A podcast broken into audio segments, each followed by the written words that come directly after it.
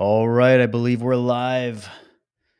Live on Monday, August 16th, 2021. The world is getting pretty crazy. Let me just double check all the streams, my friends, and then we're going to rock and roll with today's show. Let me just go check it out. Hope you're all doing well. So much is going on. There we go. We are live on the Rokfin. How's everybody doing?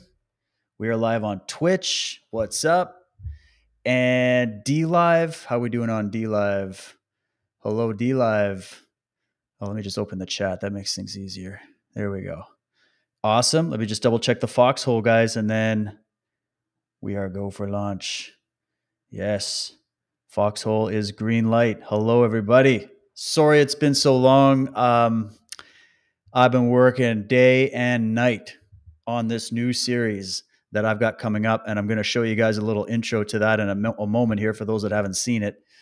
Um, this new series is called Cult of the Medics, and you can actually check it out. Well, you can check out the intro to it at cultofthemedics.com. Uh, I should probably just go ahead and pull that up for you guys. Uh, this is a series that is 14, 15 years of research in the making, uh, getting into the history of the medical industrial complex, looking at the occult roots, the history, the ancient history, um, a lot of the stuff that I think people are are missing out on when it comes to the big picture of what's happening now, who's doing this, why they're doing this. We're going to get very specific. It's probably going to take me about six months or so to roll out this series because I'm the sole producer, researcher, director, editor, the whole deal. This is a pet project of mine. And I know you all been waiting so patiently. And I also just want to say I'm overwhelmed with the responses I've gotten just from releasing this trailer yesterday. Um, I just want to thank you all. Amazing. I, I'm really glad that it resonated with you. I'm going to play this trailer for you. If you've already seen it, I mean, you can go fill up your popcorn or whatever. Uh, but if you haven't seen it, stay tuned. Um, we've had a lot of uh, a lot of mind explosions after people watch it. So we're going to go through it, and then after that, I've got a few announcements. So we've got uh, my good friend Memory Hole is here. That's his online alias.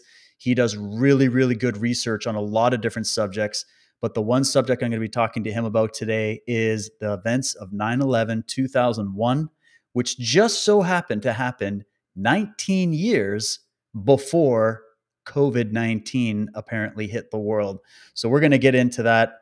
Um, and he's just, we've got a rabbit hole of stuff to go through. Some of it maybe you've heard, some of it you probably haven't if you haven't been uh, checking out this angle. So it's new pieces of the puzzle, new ways of looking at this event. I've been looking at 9 11 since it happened. I mean, I watched Loose Change when it came out, just like so many other people. I've watched all those documentaries. I've been to 9/11 conferences. I've interviewed engineers. Um, I've I've been through 9/11 in every possible way.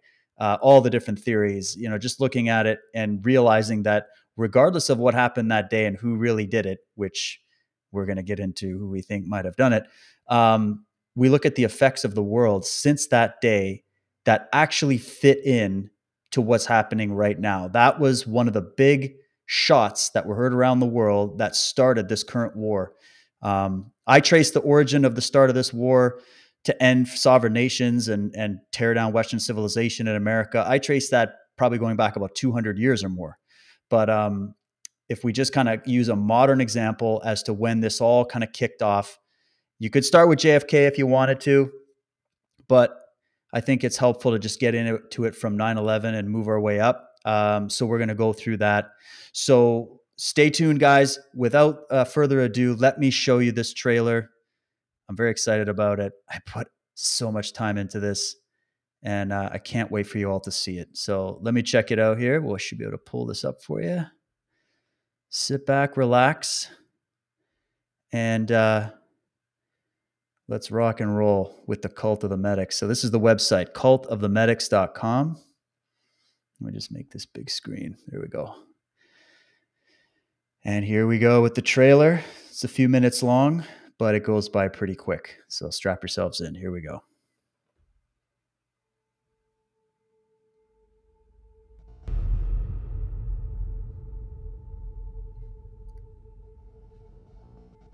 Charles Fort was an American writer and researcher who specialized in anomalous phenomena.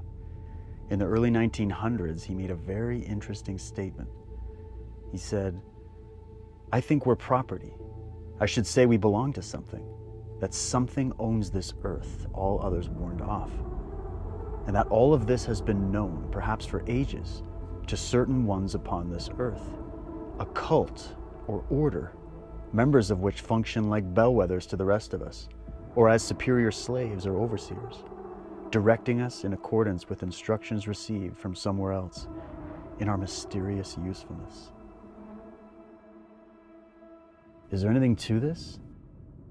Let me tell you a story.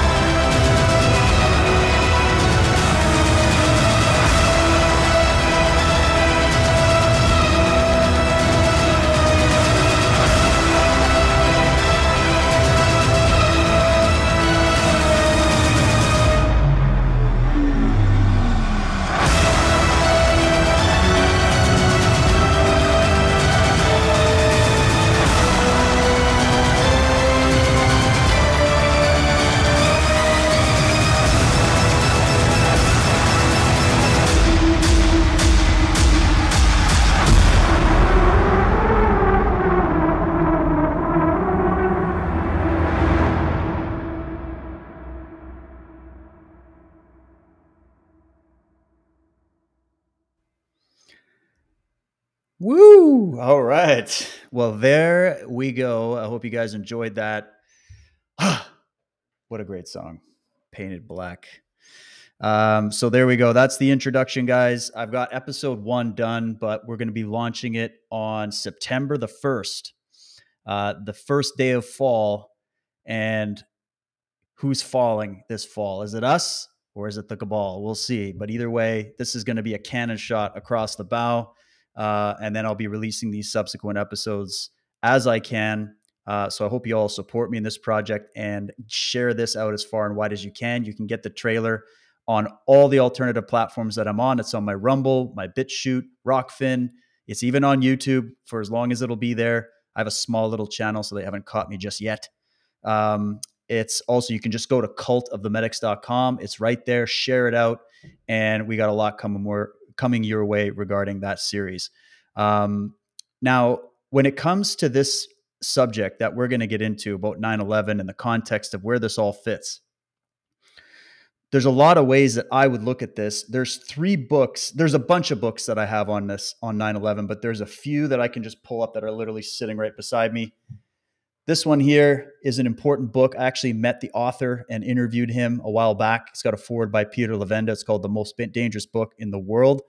This gets into the symbolic ritual occult nature as a theory, right? Behind many of the things going on with this event that took place in 2001 the dates, the numbers, the symbolism, the symbols of the two towers, Jachin and Boaz, the whole deal. It gets right into the rabbit hole on the level of planning, uh, the insidious nature behind the event. And remember that when we're talking about these geopolitical elites, we're talking at the top levels. They're, it's so compartmentalized. A lot of your lower level cronies aren't going to know jack about this. But at the top level, um, as I'm going to show in this series and as I've shown in many other episodes of this show, we're dealing with a cult, an ancient cult, a religion that never went away, that still exists. It's a religion of power. It works at the top levels of these elite circles. They recruit people in. There's a whole series of, of information you got to go through to get to that place. Um, but it's real and it goes all the way back. These people didn't go away. They've just stayed, stayed rather hidden in the background. People today call it the deep state or whatever, but that's just a modern term.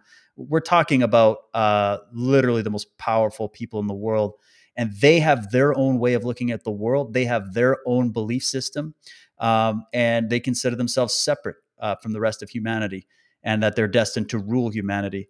And um, so this book just kind of breaks all that down, just to give you a new perspective. Maybe you haven't gotten into this just yet, so I just wanted to point that out. On a more technical level, if that got a little too esoteric for you out there, just get into um, this book, David Ray Griffin. I also had the honor of meeting him. This is actually a signed copy from him debunking 9 11 debunking. So, this is his answer to popular mechanics and all the other um, page shills out there that are trying to get you to stop thinking for yourself and only trust the mainstream media, which is all owned by Vanguard and BlackRock. Uh, and then you also have Towers of Deception, is another great one from Barry Zucker or Barry Zwicker, just kind of another perspective. I also had that book. I think I just have the Kindle version of it um, by that woman who basically had the theory about that what was it called where did the towers go interesting theories there's so many theories about it but we're going to fill in some blanks today uh, with my guest and so we'll dive into this let's just get him on here bring on memory hole What's there he going on, is everybody? how's it going man can you hear me? How are me you doing? Yep, can hear you perfectly. What about on my end? You good? you are coming through solid Excellent, awesome excellent. awesome Glad to be So- here, man. Thanks for the invite, by the way. Oh, hey, good. I- been wanting to do a show with you for a while, and, and in fact, um, but we keep getting banned on all the same platforms, and then we can't communicate anymore. So we, Yeah, thanks to Adam Riva from Dauntless Dialogue for hooking us back up. And, That's perfect. um, there's so many subjects I want to talk to you about, but I will have to do multiple shows if you're interested. For sure. because today I think we should spend the time going down this rabbit hole that Adam sent me down with all these images and the boards and this stuff. And and he said this this was your research, and that you've been really doing a big project on this.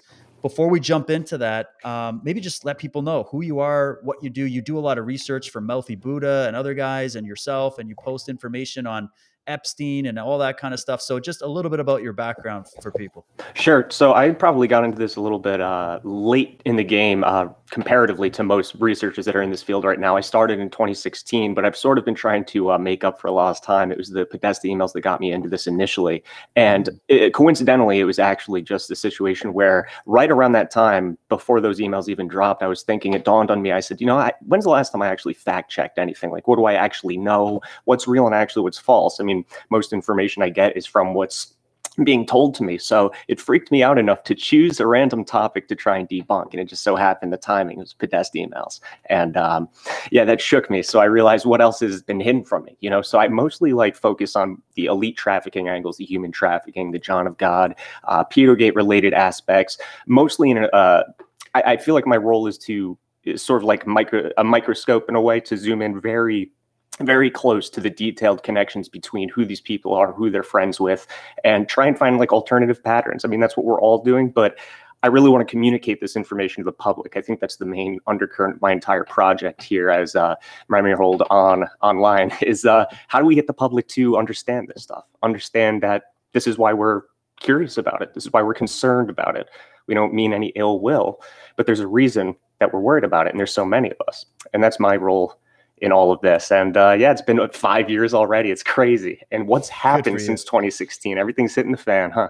I know. I know. It's it's unbelievable. And right now, man, like what's going on, I couldn't help but think that how interesting it is that right now the stuff going on in Kabul, Afghanistan, uh, is happening, and we are what? It's August 16th. We're less than a month away from the anniversary of the September 11th attacks, of course, which precipitated, in my opinion, the illegal invasions of Afghanistan and Iraq. Everybody can have their opinion on that.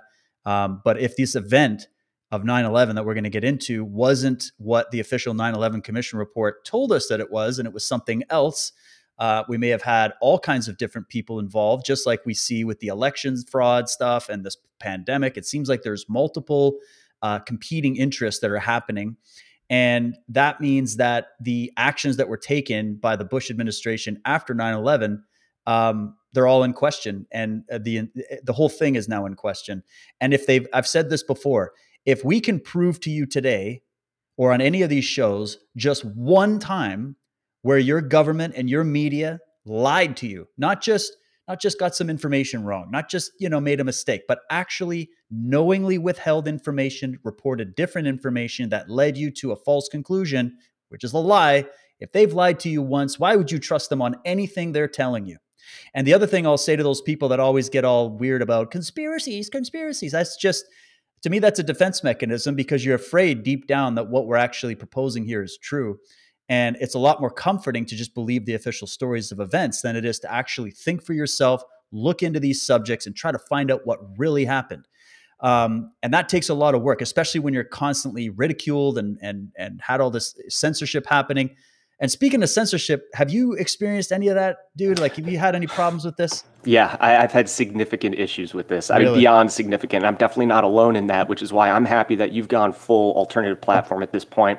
I'm probably, yeah. uh, I've been dual streaming to mostly the alternative, well, mostly D Live, BitChute. I've been maintaining those uh, more often than not for the past year. But yeah, they got me during that first major bandwidth back in October at uh, around like 24,000 subscribers. We were doing great community wow. of people over there, and you know, just gone with the wind. And it continued after that. They got my uh, second backup channel, Memorial 2.0. Uh, then they got 3.0. We got the 3.0 channel, and now I'm on 4.0, but mostly on BitChute and DLive instead.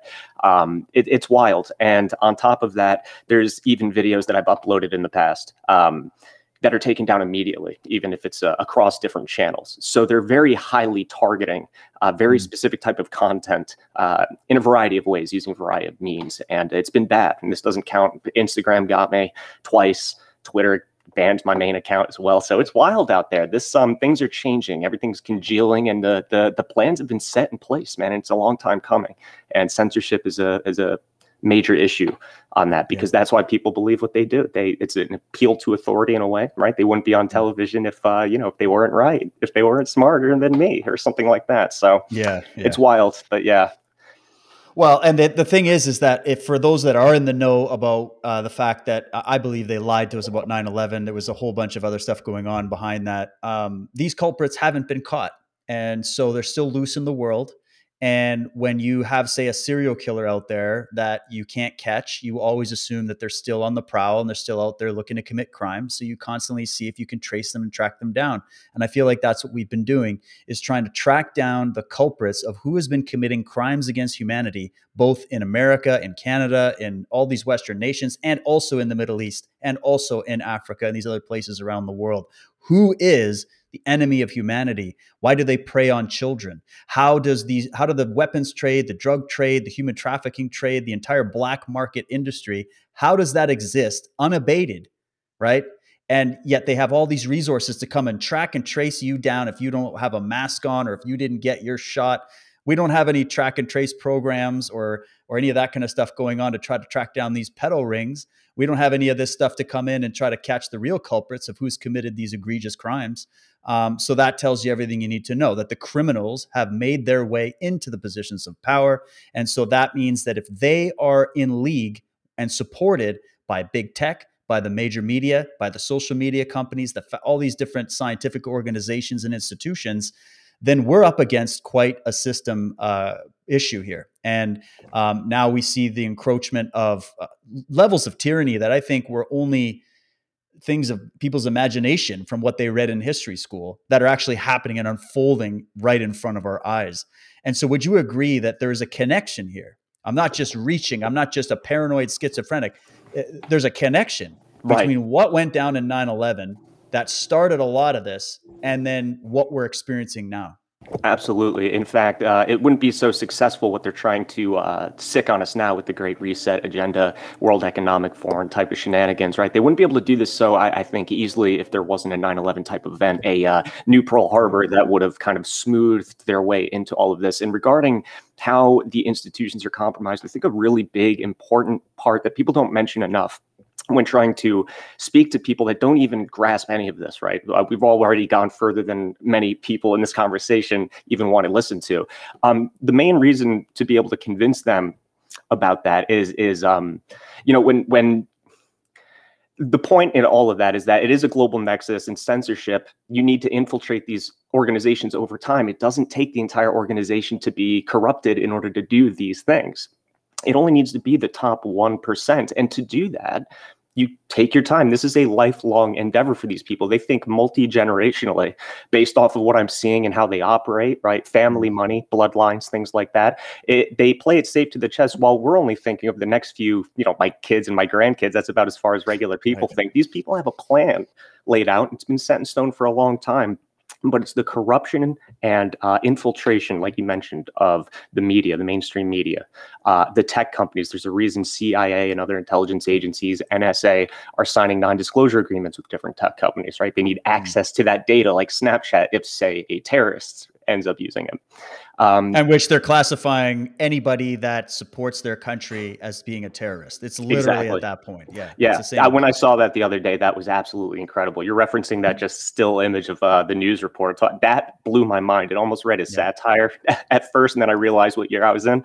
Incredible absolutely. I thought it was Babylon Bee or something. That's exactly. Like, oh no, that's that's what it, that's what they're saying, and and that same rhetoric is being used here in Canada. Uh, friends in Australia, it's the same thing, and it, they're just being more blatant by the day, which some people can look at as well. That's super scary. They're being more blatant about it. They're coming out of the shadows. They must be confident. They must be ready to make their move. Yeah, but what if they're getting some kind of opposition, whether it be just from the fact that more and more people are waking up. They can't put a lid on this. These people know the real stats. They're skewing the stats, they're skewing the polls, they're skewing the numbers, but they know the real numbers. And so if they're realizing that they're losing control of the narrative, which is in my opinion, the most precious commodity they could have is control over the narrative. Because if you control the narrative, you control the people. If you control the people, you can control the systems of power, the wealth, the land, the money, the whole deal. So they need us in order for this to work. And that's the that's the one thing that I've always told people in my time doing this work that that's the silver lining. They need us in order to complete what they want. It's like a parasite needs the host in order to feed off the host. And so we just have to flush out the toxins, drain the swamp, and raise our immunity so that this shit doesn't happen again. Absolutely. But, yeah, respond to that, and then let's uh, maybe start getting into this unique angle on 9/11. Sure. Well, number one, I think people have like a tendency to believe that you know evil can just be eradicated in like one swoop, even if it takes a great amount of effort. But what we have to realize is uh, it's it's kind of like mowing the lawn and expecting the grass to never grow back. They're they're a weed in, right. in, in, a sense, and you have to uh, continuously tend to them. And as they you know, gradually weaken society uh, through mass media, uh, through the internet, through social media, through these different control mechanisms. Which, by the way, if they did not have that, people are quick to think about rebellion in this day and age against their own government uh, with using weapons, right? Uh, assault rifles, whatever you need. But I, am not so quick to believe that that's what it'll take right off the bat. If we destroy their wands, their their main weapon is to weave webs, cast illusions. They're spellcasters in a way. It sounds mm. strange, but if you think about it, they are the generators of culture in a sense. They're the generators, the solidification of fact for the entire nation. What they say is what goes onto Wikipedia, which what goes into history books. That's just the what it is. That's right. a spell. So all it takes is just one big lie being disseminated across this increasingly connected world. And you can right there just kind of program a switch of the entire populace because now you just shifted their reality. You told them that okay, it is okay to believe in uh, you know the COVID lab leak theory. It's not so bad to believe that anymore. Okay, you can click that Hunter Biden link now. We're not going to ban it on Twitter anymore. This is all perception control, manufactured consensus. Uh, people would be horrified to understand the large swaths of our perception that they own and basically monetize, which kind of ties us back into uh, that top 1% of these uh, organizations, these think tanks, you know, these Council on Foreign Relations, these uh, Trilateral Commission, these they just need a little couple people in an organization, a couple little bit of blackmail, and you've got control over the minds of people, and it's incredible. So that's that's where I people really underestimate the usefulness of censorship until they experience it themselves and see how comprehensive it's been. You made such a good point there. This is a huge element that I try to bring up to people when you bring these types of questions to them. Because the first thing people react to, and this is go, I know a lot of the people that are listening to this, you're already read in, but you're probably having conversations with friends and family, and you're getting a lot of pushback the number one pushback that I've received is people can't actually imagine how that works. They immediately assume that when you're talking about any kind of criminal activity organized at the geopolitical level, like what we're going to get into here, that you must have to have millions of people in on this conspiracy. You'd have to have people from all over the world in on it. They'd have to know about it. Like 9 11, to orchestrate 9 11, you'd have to have people in on this all over the world. It's impossible. Or the pandemic. What? Every doctor, every nurse is in on a conspiracy. And, and you just, I have to smile a little bit. I try not to smile because I don't want to be a jerk about it, but I have to smile at the level of just naivety and, and misunderstanding. But I don't blame people because I was there once, and I'm sure you were too, bro. So I remember that. And the answer to it is this you have to look up a word called compartmentalization. I'm going to do a whole thing on this in my series because it has to be explained, but here it is in a nutshell. Think about it. What is the symbol of the pyramid, anyways? Right? What is that symbol? Uh, it is the pure. It's a, it's the idea. There's many different ways to look at the symbol, but if you look at it from a compartment, right? You've got the tap the capstone, which on the dollar bill is a removed capstone. Interestingly enough, then you got your 13 steps below it, and symbolically, what that says is there's a separate level, a compartment of knowledge at the top, just like a military operation you have those that have the strategy. They're sitting at the control room. They've got all the you know all the intel coming in. They have raw data okay? The raw data people sit at the top. If it's a corporation like mcdonald's all the managers at mcdonald's at your local mcdonald's don't know the ingredients of everything in that shit. They're not in on it. It's who's the board levels? Who are the corporate executives? Who are the people that make the policies for the organization etc right? So it's the same thing. Your government first of all, is in debt to all these global bankers, um, whereas the big multinational corporations are not in debt. So who really holds the power? Um, and then you think, okay, so compartmentalized. You don't need everybody in on it. You just need everybody to act as they do as a cog in the wheel of what you're doing. Think about your own job if you're watching this. You know what you need to know to get your job done. And you get you go to work, you do your job, you do your stuff, you get your paycheck, and you don't even think twice about it, right? That's most people. Most doctors, first of all, their education is paid for by pharmaceutical companies. Um, uh, you know, the, the whole thing, you just look at it from a from a level of everybody goes on an operational day to day basis with the limited knowledge that they have access to about what's really going on at the top. The same is true everywhere else. So think about it like a military system where you've got the top level that knows what's up. Everybody below that top level knows only what they need to know and no more. So that just dispels this whole thing about, oh, it's just impossible because everybody'd have to be in on it. Look at what's happening right now. Your friends and neighbors are in on the conspiracy to force vaccinate every human being on this planet against their will. They just don't know it. They're just getting all their cues from the media, repeating what they're saying. They're petrified with fear. They've been told that anybody that's not taking this mRNA shot is a threat, and that's all it takes. And now they're in on the conspiracy. They just don't know it. And yeah. that's how this shit works, right? Yeah, cogs in a machine. And the other way to look at compartmentalization, and you put it perfectly, is but think about uh, technology development, exotic technologies for the military, as you mm. said. I mean, just down to the basics. Uh, one person isn't responsible, or a team of people isn't responsible for the uh, entire missile, the new ballistic missile, new hypersonic missile, right? They literally have teams dedicated to bolts only, and they aren't told what they're even working on. Their job is bolts. That's that's what they're doing or contracted for for the next XYZ amount of months. Um, they don't even know it's a ballistic missile or exotic tech. Uh, and now couple this with every single element or technology that's required to build that. Uh, and that requires a lot of logistics off the bat but that's what we're seeing here is compartmentalization that's exactly right with the censorship in the media uh, sort of the attack dogs right, right of our uh, perception on the world especially how quickly we forget things forget major events uh, they tell us you know mandated vaccines last year conspiracy theory immunity passports conspiracy theory because of the media by the time those things actually become real they've all the people have already forgotten about all That's that right. and it's That's right. crazy if you get rid of that things might change they'll probably change a decent amount Well, that's why we need to exist, man. We got to be the new media. We got to, and that's why people are here. They're here to hear straight facts from real people. I'm not an expert. We're not expert. We're not that. We're just people that care. I could say I'm probably a nerd and I've become Yeah. somewhat expert in some things, but mostly I just care. And I've spent a lot of my time researching this as I see you have. And I know you said you just kind of woke up in like 2015, 2016, but Yep. man, the level of information you're at, where you're at now is light years ahead of where I was five years in or four years in when I woke up 18 years ago. Um, so good for you. And that just means that it, it's an exponential growth of the expansion of consciousness about these issues, which is important.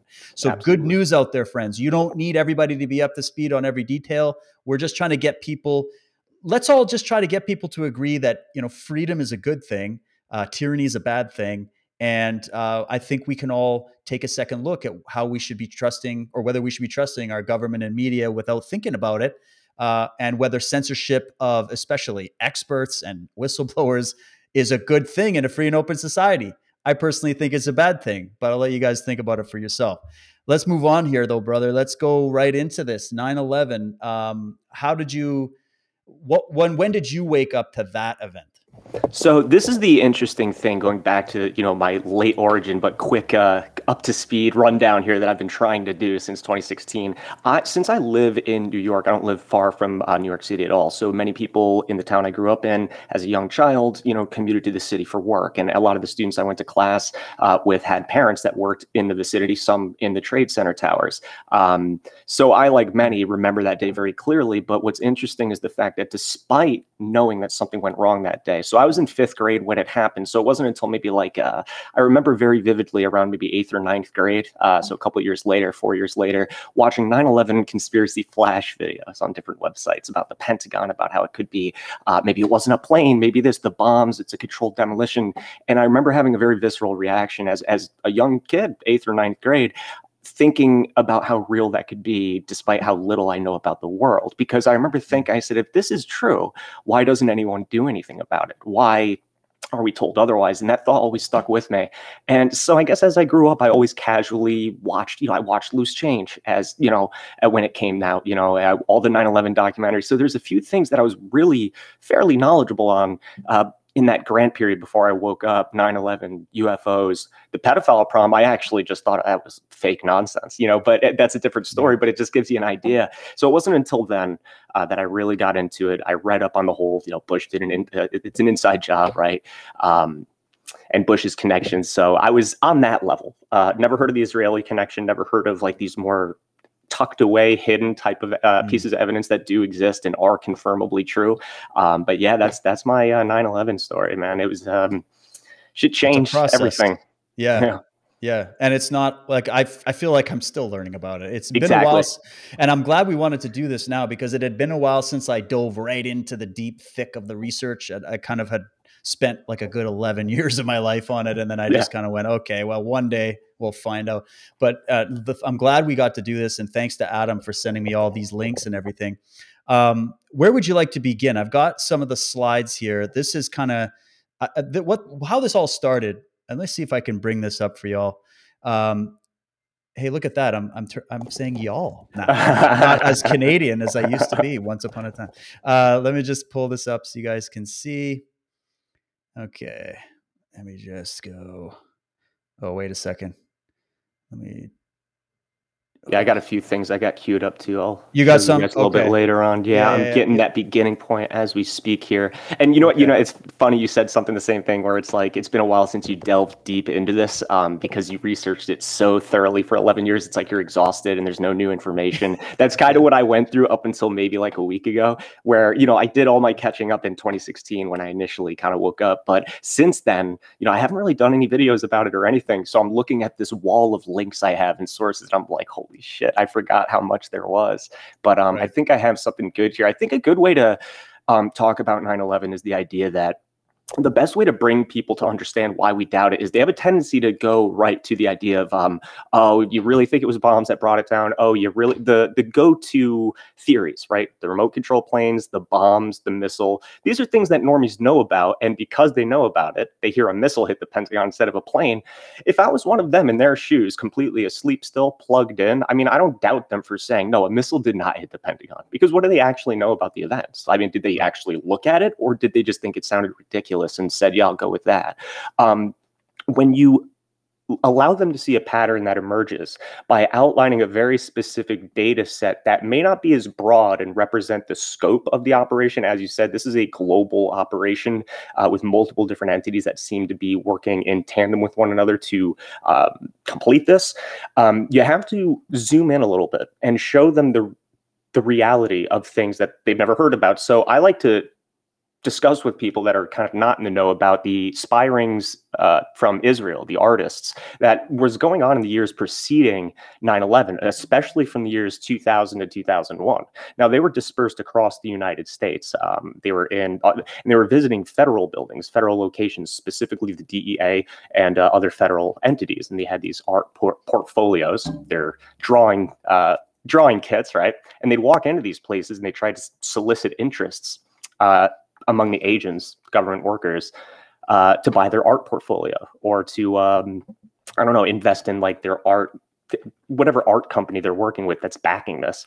And um, after a while, they started sketching the interior of these buildings, entrances, exits. They'd follow some agents out of the buildings, actually, they follow them to their homes. And it's not like, you know, top level DEA agents have publicly listed addresses and phone numbers, and yet somehow these Israeli artists had them. And this was going on simultaneously uh, across the country from 2000 to 2001, and probably was going on uh, in the years preceding that. Um, so that's a good starting point. And there's a Fox News clip that everyone can search. I, I forget the guy, the name of the guy that actually did it. I believe it was Cameron something. So you can look that up on on YouTube or elsewhere. Actually, is uh, that was the one that kind of broke it in the mainstream media and announced that there was this sprawling, massive Israeli espionage operation that seemed to get, um, include intelligence intelligence gathering. Um, so that's a good starting point because then people, if they don't fall for the anti-Semitism spell, right, that's been casted and immediately react in an emotional way, saying, "Why are you right. pointing at the finger at a specific group of people that they kind of like to do in their cognitive dissonance?" If they get through that, they're going to see an entirely different picture uh, of what what went down on that day, and it's it's pretty it's astonishing actually the full scope of this, and we barely know anything about it at all. I think that the more coming out, uh, the more it comes out, we're going to see how just how deep this goes, and and uh, and to that point about people reacting, and and then on the other side saying, oh, it's all it's all Israel and Jews and all this kind of stuff. Like there's there's a way I think that they've uh, tried to create this another split. What, in my opinion, what we're dealing with with the architects of these events, there are levels of it's the you got to start with these Five Eyes intelligence agencies which are in all the countries. You got you know MI5, MI6, the CIA, NSA, the you know Mossad, the the whole thing. And when when you understand the origin of those organizations and who they really are, they are made up from people from different countries, different racial and religious and and political affiliations, both left and right. Doesn't matter. And they follow the orders that come from the tippy top of God knows what that runs the whole show. So we can't get stuck in just trying to point blame at certain groups, certain countries, certain things. And then even when you talk about something like China, for example, I always I got a lot of Chinese friends. They're patriots. They know what's going on. They fled China. Uh, we say China, but what we really mean is specifically the Communist Party of China, which was set up and sponsored by these Western elites, etc. Yeah. And so, just differentiating those things, I think, is really important. We're not against anybody. We're not saying anything. We just want to know exactly, specifically who did it, why they did it, who they were in league with, and how they pulled it off. Absolutely. Yeah. And and I, I I'm glad you said that because that's one of these things, as I said before, my main goal is to get to the uninitiated. And that is one thing they have to understand, right? They're bombarded with images of uh, literal, you know, uh, mentally unwell people that selectively cherry pick footage of the, you know, these rabid QAnoners. It's an imminent danger. Meanwhile, there's people like you and I that are just respectfully, calmly engaging in discourse uh, absolutely baffled as to the verifiable factual evidence that is presented to us. And there should be no reason to be upset with anyone that examines this evidence, no matter where it brings you. You shouldn't even be afraid to ask about it. Um, but obviously, we've we've transcended that. We're much uh, further gone than that. And uh, so, anyway, I'm glad you said this because people are just so sensitive. And honestly, it doesn't even have anything to do with them other than the fact that they're from that country. And that's just one element of all this. The Israeli story yeah. won't be the entire breadth and scope of this operation. You've got Saudi interests at play here. You've got multiple countries because when it comes down to it, you have to think about who would benefit from these attacks. Is there mm-hmm. anyone that benefited from these attacks? It's the old story about, you know, there's a domestic incident, um, you know, a man kills his wife, right? And suddenly he gets life insurance money. Well, let's let's take a look at this guy. The timing is interesting. It's in every police show. It's the same thing. Who benefited from these attacks right off the bat? And I think anybody, can, everybody can universally agree that there's no reason we shouldn't look at those folks, you know? So when you talk about, mm, I don't know, maybe taking out terrorist insurance on the World Trade Center towers that you own uh, months before the attacks, maybe I'll give a maybe I'll give you another look over, make sure there wasn't anything funky going on. And that's the level that we're at here. If you add enough of those details up, they're curious and they keep repeating. You know, it's the old saying, you know, how, how often do you need to see coincidences for them to remain coincidences alone? And we're not trying to even hypothesize about what happened, but I mean, of course, we all are, but my approach to all of this is just trying to illuminate that to people. When they see that come up above the surface, that's when they start questioning things a little bit, even if they don't vocalize it. Yeah, yeah, no, that's a good point. I, I, I agree, and um, when I realized just how big this level of things are, um, you, you, you, all that stuff kind of falls away. And the other thing I'll just say really quick is I've been in this field for a long time. I've seen a lot of these little cliques jump up, especially in the 9 11 camp. They're fighting amongst themselves even more viciously than they're fighting against the mainstream media at this point, which is to me just I mean, I guess it's human nature. This is just what happens. Everybody finds their hill to die on, and it's their their everybody wants their evidence to be seen, and their researchers the one, and all that. And I get it. Normal. I can understand that. But like, I'm friends with everybody that's just trying to find the truth. I don't care what group you come from. I know some amazing, amazing researchers that come from uh, different sides of the political or religious spectrum than I'm on. I know some amazing people in the Q movement I know some amazing people that hate the Q movement. I know some like it does none of this shit should matter. What's the truth? That's all that really matters. Forget all your affiliations. Forget they you know who's laughing behind the lodge doors that we're all tearing each other to bits right now, especially in Canada where the only resistance we have is all fighting amongst themselves already about who's the shill, who's this and that. Like, shut up. Let's focus on who the real bad guys are here and unite at least around that. So I just had to say that because this gets really testy. And I just want everybody to calm down a little bit and let's focus on what is the truth. Put all our biases aside, clean slate, start from scratch. The truth is all that matters. And that's all I'm trying to get to. So, with that, you're talking about these artists. I've got all these photos. I don't know if you you have some things you want to share, yes. go through, or how you want to do that. It might be easier. Yeah, let me get that for you right now. Okay. All right. So I've got, let's start with once again the year preceding uh, 9 11. I can be verbose, so I'll try and keep this succinct for everybody. Let me just pull this up. I'm working on that right now. Okay, so what you're going to see is there's multiple pieces of evidence that suggest there was foreknowledge there, and that's going to be like another data set that's very uh, helpful when determining exactly what's going on with this entire situation and get people questioning what exactly happened on that day. Give me one moment here. I'm just opening up the website right now. There's a bunch of, t- I got a bunch of like different images for you guys. So I'm Good, excited man. to show you. Yeah, yeah, yeah, we got you. All right. We are. Actually, just pause for a sec. I'll do an announcement while you're pulling that in. Sure. Um, and I'll see it here once you share the screen and I'll bring it up when you want. Um, I just got, I've literally just texted me now. I, uh, I had a friend of mine who is an anonymous sort of source of mine. He's a police officer. I'm not going to name any names. Um, and he put me in touch with another police officer in Canada that just joined the Police On Guard for Thee organization. And he just came out and gave a scathing criticism of what the government is doing in Canada. He's uh, desperate to get this information out. And I got put in touch with him. He literally just texted me back. He is going to come on live and share what he knows uh, at 6:30 Pacific time, 9:30 Eastern time. So I'm going to end this show when we're finished up here grab a bite to eat, and then we're back for another show. So you guys get two shows today. Um, this is all just happening live in real time. So I just wanted to announce that so that'll be good as well. So, anywho, I think I see that here. Do you want me to bring this up for you? Yeah, there you go. Sorry, I, I wasn't exactly sure how the share screen mechanism works. You got I'm it. going to blow out the visuals there for a moment. There you, go. Got it. Okay. Here we go. Okay. So this is a pretty good source here. It's an older website, but it's a it's a good general breakdown as to what exactly uh, the curiosity is with these with these artists. And as you'll see here, there's there's a, a picture of the World Trade Center tower, and the windows towards the top are illuminated with what we can see as being uh, E Team. And the way they did this is by uh, Mhm. extinguishing lights on multiple floors and leaving others illuminated to show E Team.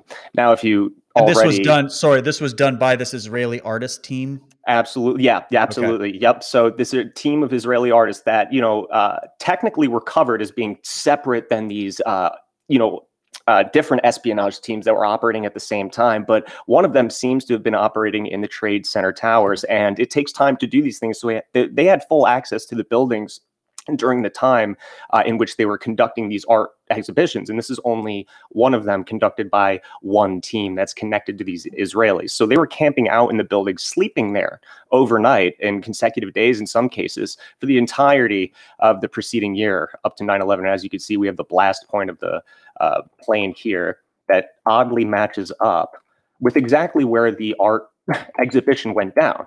Now, Yeah. this right off the bat sounds strange. It sounds wacky, crazy, but I'm not going to go out and say that there's a direct connection. But we've got these little iterations, suggestions, uh, hints that there is some type of foreknowledge. So it, he basically starts off by uh, saying that he wants to call the attention of the group E Team and Gelatin. So this is the E Team guys, but Gelatin were a little bit different in the sense that here's an image of them inside the and towers. they're another team. They're another art team, I guess. Yeah. Right. Yep. And you can um they're the ones known for their sketches. Now Gelatin is technically an Austrian group.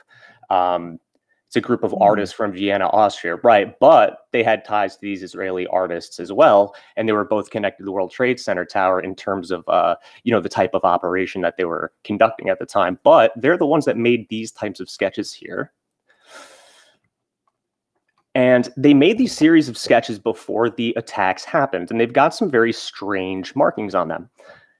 They've got like a coded set of time frames here where they, you know, notate certain parts. This is obviously the w- roof of the World Trade Center tower. Now, on I'm not face- seeing. I'm not seeing any of the pictures. If you're bringing Oh, anything else, just so you know, I don't You know got if. Uh, Let me see. Got it. Sorry about that. I thought it was following along in live time. Oh no, that's okay. It should if you just scroll it, but do another share and then I'll pull it back on for you. I see. Yeah. Perfect. Okay. Doing it right now for you. So these No these problem. get really strange when you fully understand the implications of what you might be seeing here. All right. Hopefully that does the trick. There we go. Perfect. Okay. So this and is we, one and just the- before we before we jump, we can share a link to all this somehow, or let people know where to go look at these themselves. Absolutely. So what I'll do After? is I'll yep I'll put that in a document for everyone. Um, I've got it already in a document. I just got to save it to as a PDF, and I got you guys for sure. So I'll Oh, post that amazing. up on my Thank you. Twitter, Gab, etc. But no problem. But yeah, so this is just a picture right off the bat that wouldn't lend to any suspicion right off the bat. Uh, it's just interesting in the diagramming, but you'll notice that it's a process. It's a flow actually, where they've got lines leading to the chronological events of I guess whatever these art people had planned because it's notated breakfast at 7:04 a.m. sunrise uh, what is that 6:59 a.m. So just not strange right off the bat, but there are other examples of this strange type of behavior. So I'm going to switch screens here again because this is an actual construction they made in the World Trade Center buildings. Now this gets to an entirely different level of suspicion because now this is manipulation of the physical, excuse me, physical elements within the World Trade Center buildings. So they were changing things within the buildings. They were knocking windows out. They were moving things around. This wasn't just painting or, or things like that. They constructed an actual balcony on these buildings, and this was covered, by the way, by. Um, Do you know how how like far in advance of the attacks this happened? Yeah, there's a timeline here somewhere. Most of this went down uh, from 2000 to 2001, though. That seemed to be like the major major So uptick in- of this activity, but they're probably going on even uh, even longer. And someone's saying in the chat, E team, explosive team. Exactly. Yeah. So what they're referencing there is the idea that yeah, perhaps this was some type of uh, signaling, right? E team, explosive team. I'm not saying that's what it is, but I'm glad they brought it up because it's once again one of those coincidences. Gelatin Yeah. being a type of maybe a type of uh, explosive, the the Hmm. type of putty that you mold onto I don't know like steel girders and things like that, Right. uh, which certainly wouldn't come in handy if you had any type of uh, you know major plans here. Okay, so I think I actually found it here. This is the other construction that they did. It's actually very eerie. Um, as you can see, if you zoom in, there's a lady, or I, might be a man. I'm not even entirely sure. It gets a little blurry, but this is the side of the World Trade Center uh, before 9/11, and there they're standing on a balcony that they constructed. So they had permission to do all of this, and you have to remember that Israel has mandatory um, military, so you have to, you know, be conscripted for the military at a pretty young Mhm. age. And I don't know what it is specifically, maybe 18. Let's just say that for the sake of example. So these people, just by default, if, if these Israelis artists are over the age of 18, and there was hundreds of them, by the way, doing all of this for that year, uh, they'll all have military service. They all might have explosive ordnance experience, signals intelligence.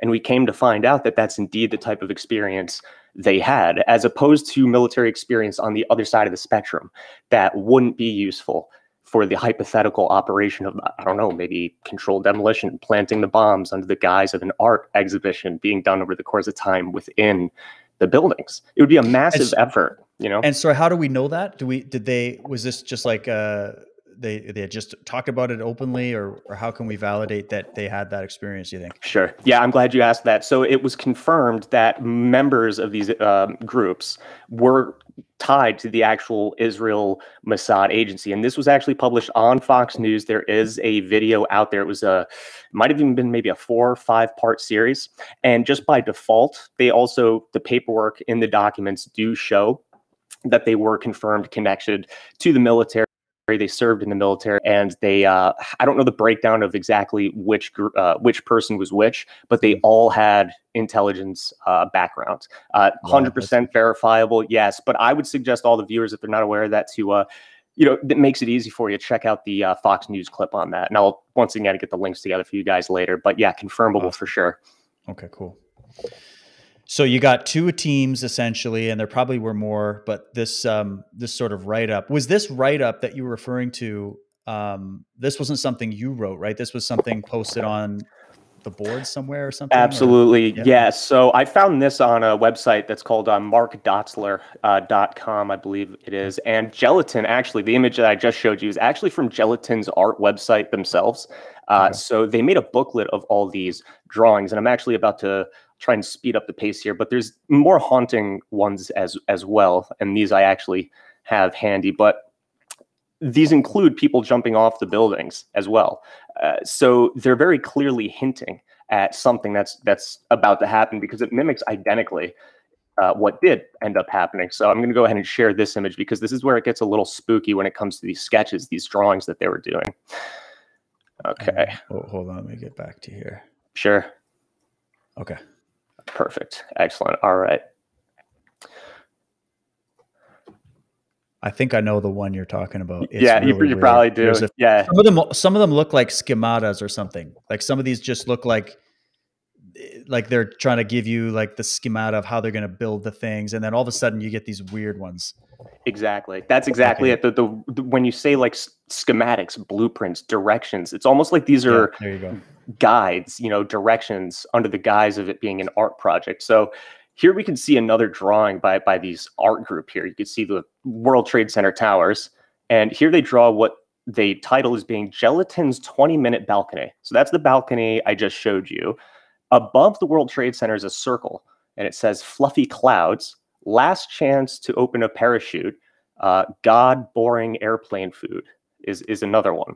Hmm. And if you and look continue at the to go- look at that little look at where it says gelatin's last minute balcony. Look where it's Yep. positioned. It's Mm. like positioned where the plane allegedly hit, right, and uh, whatever it was that hit it.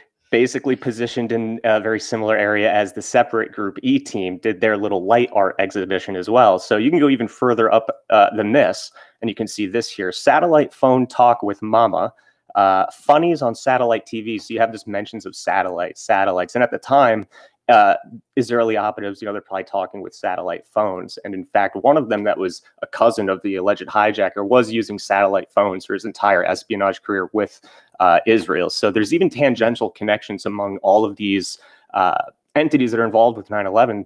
There are family members, uh, acquaintances that do tie back to um, Israelis Mossad. So let's go down even further because this is where it gets very spooky. Uh, if you go down, this is now underground beneath the World Trade Center. Right. Now you have a blast here. Excuse me. Where is you? Yeah, okay. So hole to escape shame. Hidden military action is another one. Hidden military action. And now these would be the basement of the World Trade Center tower. And you might recall there was an eyewitness that I believe might have been a custodian, some type of property manager that he, his job was to upkeep the towers. He was in the basement uh, right before the first plane impact. And uh, he reported uh, being victim of a gigantic explosion that happened uh, in the basement. And he said it was about four stories down. And that would add up with the schematic here, the drawing. And he got blown backwards, was injured. Seconds later, another explosion occurred above him, and that was the plane. So it almost looks like there was like a simultaneous de- you know, detonation of some sort. Something else. And there's many up. witnesses. There, there's firefighters sitting there talking about this. There, there's like, there was bombs in the basement. We've all seen those clips. I hope you have. If you haven't, go watch Loose Change.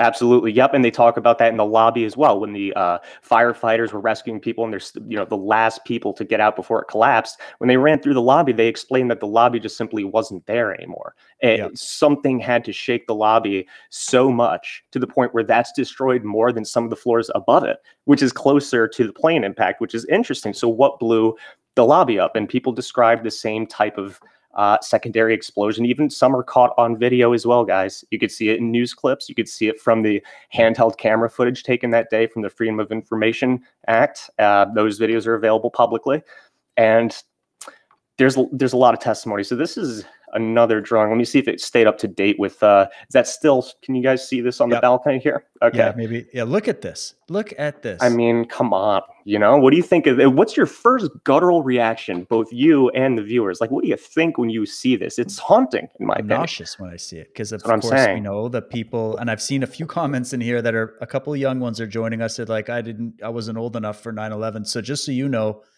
people started jumping out of the towers before they came down and there's some famous photographs. One of them, which is uh, talked about in this book, the most dangerous book in the world, is the falling man, and he's actually falling exactly in the position of the hanged man of the in the tarot cards.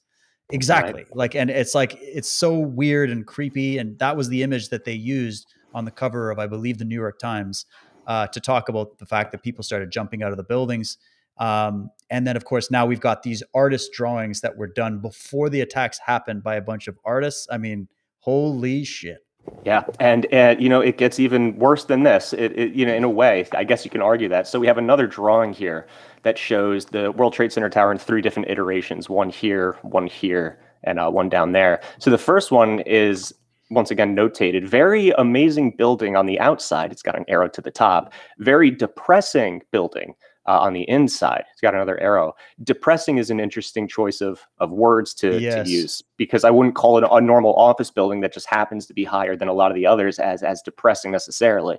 Um, and you just have all this breakthrough. We want to then it's some are redacted here, crossed out, but then they have an arrow from one to the second tower saying deep pression inside. So they say deep depressing pression. twice, but notice the spelling yep. deep and then pression as if there's some type of act that's going to uh, condense the physical uh, towers. And as you can see, it says amazement outside, as if they can, you know, this is in a way, if you were to uh, examine this, if this didn't have anything to do with 9 11 and we're looking at this wonderful piece of art in a university somewhere, art class, uh, you would say that, oh, well, that's probably referencing all the people that witnessed the spectacle of a skyscraper turning to dust, kind of like this picture shows, you know, very curious. And you've got the, of course, the other balcony here. And this would this came from a uh, uh, a post on a website, so I'm not going to show you this mass text. It's just a guy's uh, personal interpretation as to what you're seeing here. So once again, another he's, HD photo here that shows. He's that got yeah, he's got. I think in that post, he's got the quote from when Trump called in to the, a radio show, and they were asking Trump. They're like, you know, you're you've you've built a lot of buildings, you've demoed a like what do you think? And he actually says it looks like a demolition.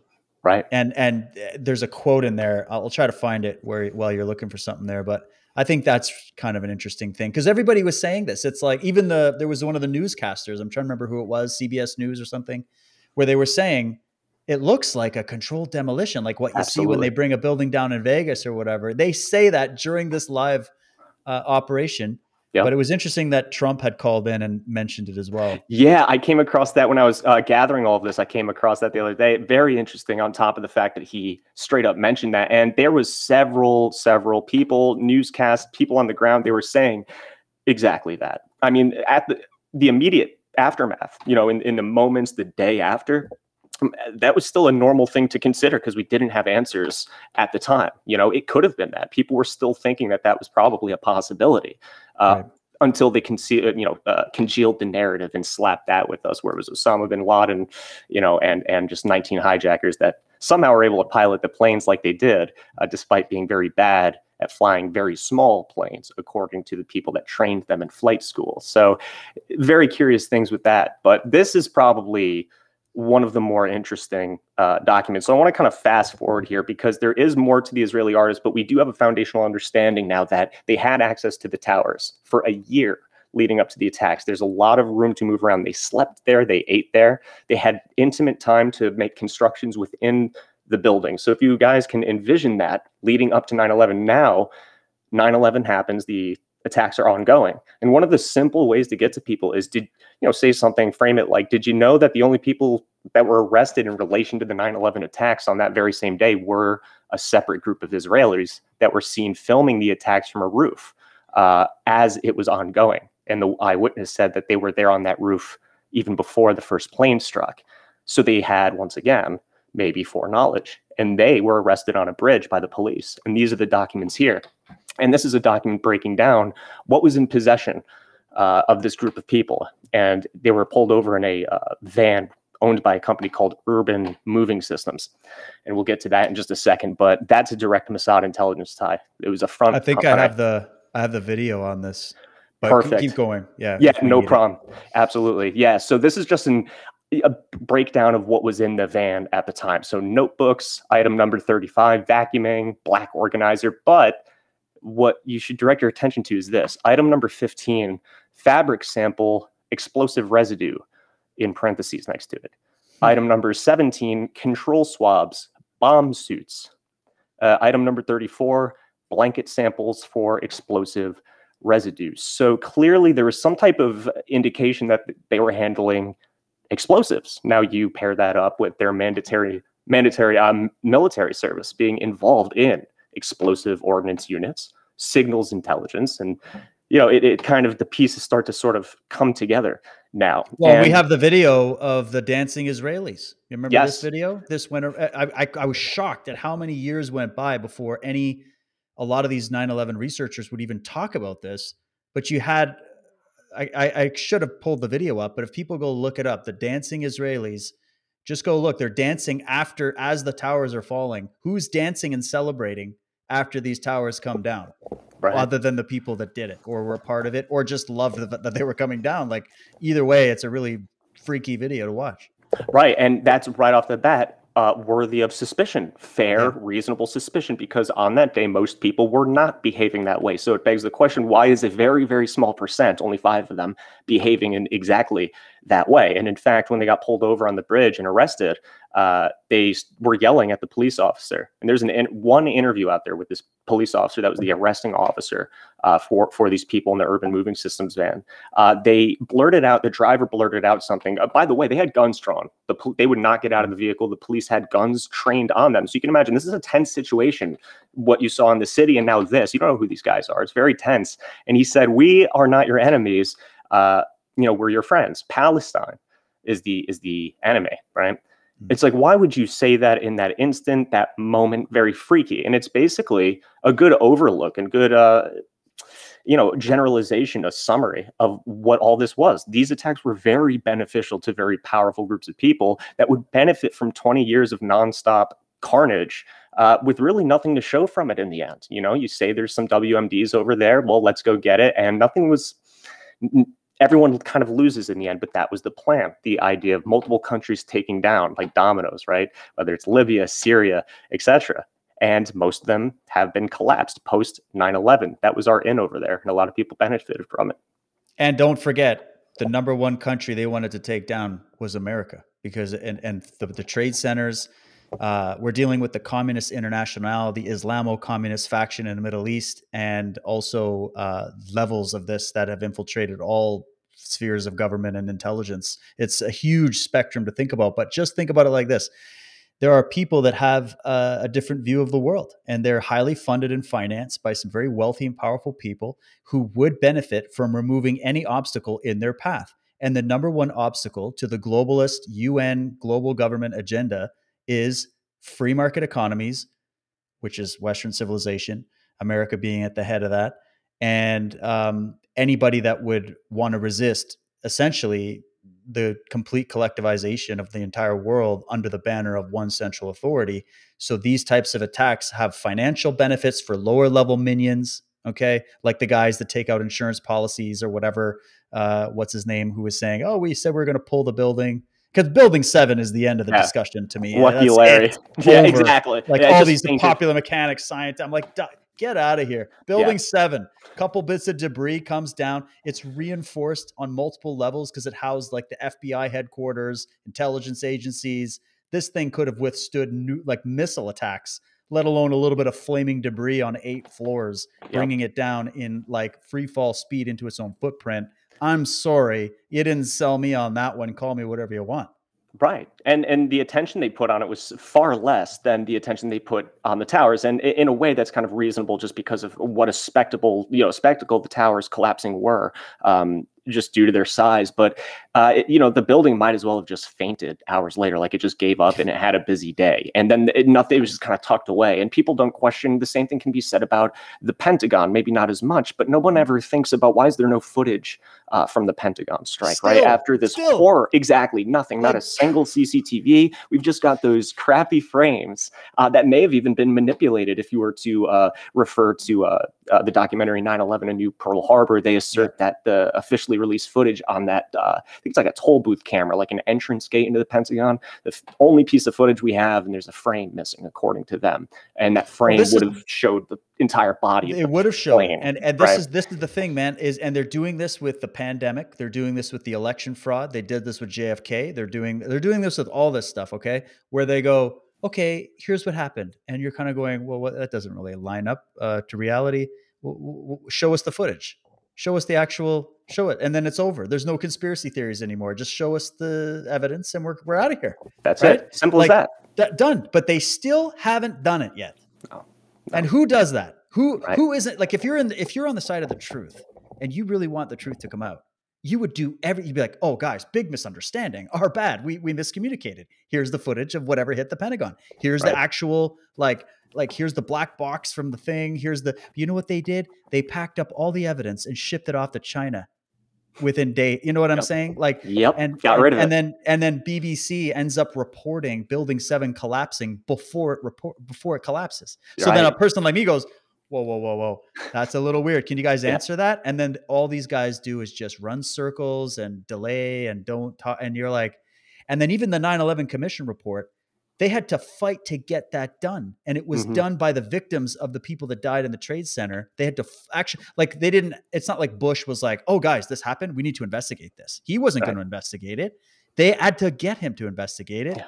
and then what was it like 7 out of 10 or 11 of these 9/11 commission report writers came out later and said it was underfunded. It was doomed to fail.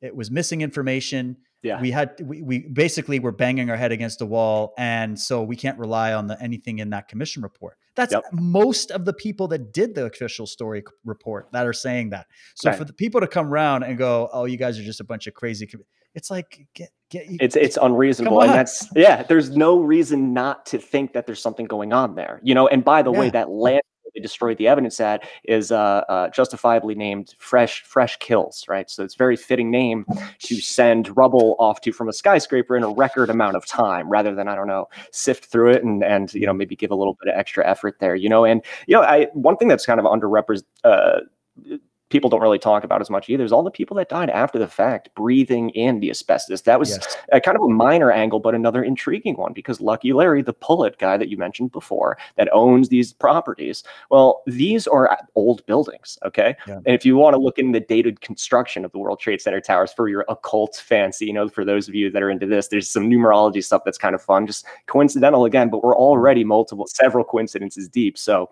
why stop now?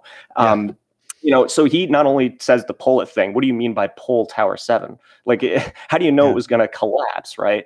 And he apparently did. Another example of uh, foreknowledge, the terrorism insurance in July of 2001 on the Twin Towers. Uh, once again, very convenient, possibly foreknowledge. Um, but asbestos removal is a very uh, expensive endeavor, especially for a building that's not going to sell, like a property that's not going to sell very good just due to the age of the buildings, the state of them. They weren't upgraded until very later, uh, close to before they were collapsed, right? They were out of date in terms of like uh, tech technologically, wiring and stuff like that. Just bring them down technically, right? He made off with more money due to the terrorism insurance uh, as compared to he would have netted a negative had he never had they never yeah. collapsed, right? Because he would have it. had that's it. So that's profit driven motives there too. There was insider trading going on uh, mm-hmm. for airline stocks that morning as well. So people that had stock in these different airline companies, there was some very strange movements in terms of swapping these stocks, getting rid of them, not touching them anymore, or buying certain stocks, and that's provable. And there was an investigation into it. It was covered by the mainstream media. But like many other aspects, these elements of foreknowledge or suggestions of foreknowledge are forgotten about. There was an Israeli technology company. Let's go back to the technology side of this and how these all are intertwined because you have to infiltrate excuse me, infiltrate these different institutions in order to control the narrative, control the story around this. That's the most important right. thing. Not so much getting it done, but hiding how you did it. And that's what we slave over and probably will for the rest of our lives, trying to figure it out. But Odigo is an Israeli owned tech technology company that some of their employees came under fire and the company itself came under the came under fire because they have records that messages were sent warning other Israeli employees of that company uh, not to go anywhere near the towers. There was something that was going to happen.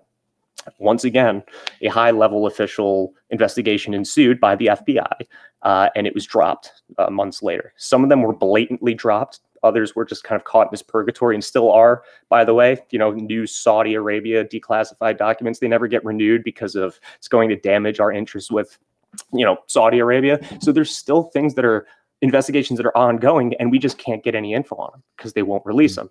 And there's others that were just straight up dropped. And I saw someone in the comment, and it ties into what I'm saying now. Did the dancers ever get interrogated? Yes, they did. And going with what I just said, the ones that were arrested in the van, you know, uh, as I just said, high level negotiations took place between Israel and America, and they were released after a couple of months. So, whoever these people were, just your lowly artists, right?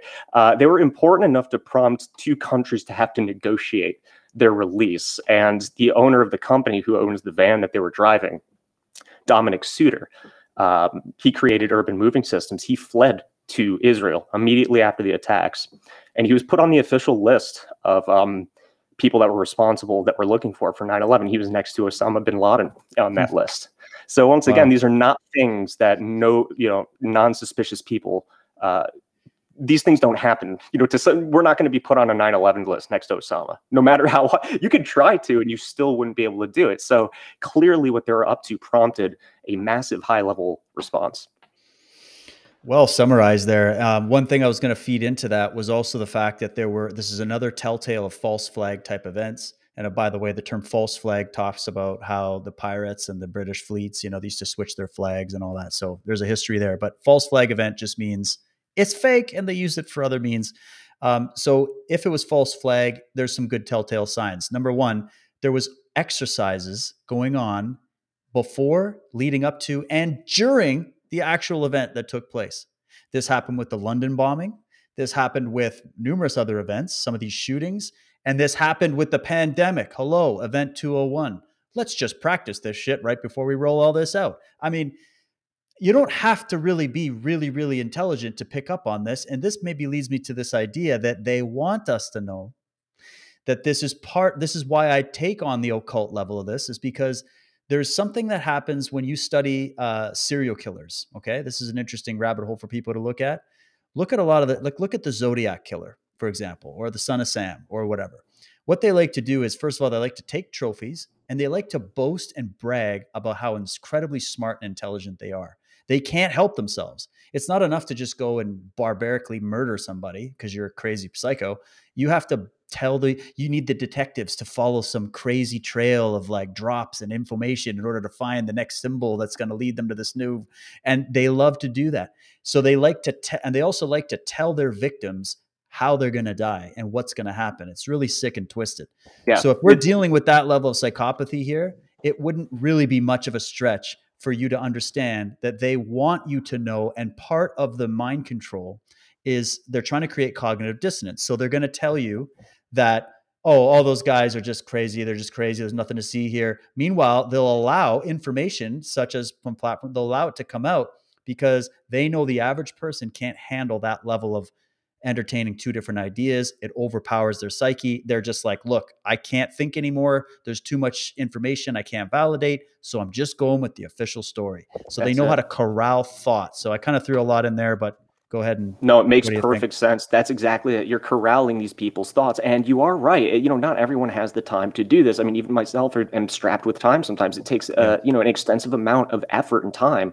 uh, to be able to sift through what's real what's not. Where do i even find this information? So people who are uh, limited like an average user might not even know about the wayback machine someone who only uses the internet mm. for social media which is an easy fix for sources that are no longer available because they've been deleted. But that's an easy fix for people like you and i but that's something that would derail someone that's that's actually interested for the first time in their lives about, let me see what those 9 11 conspiracy theories are about. They give up mm-hmm. because they hit too many 404 errors because the old sources aren't, aren't available anymore. So that's another way to corral their thought. They didn't perceive the evidence that they tried to access. Therefore, I, am just lazy. I'm not going to do it again. I've got work tomorrow, etc. And that is something that's standing in the way, which is why having conversations like this, where we really try and stick to the facts and just demonstrate here uh, that this is viewable to you. You can do this right now. Anyone that's skeptical. And I do have a backup here if you want to share this. I do have a list sure. of all the exercise that was going on that day. Oh, perfect. perfect. Yup. Yeah, so I got you on that. So this is NORAD. They were having like a series of exercises in the year preceding 9 11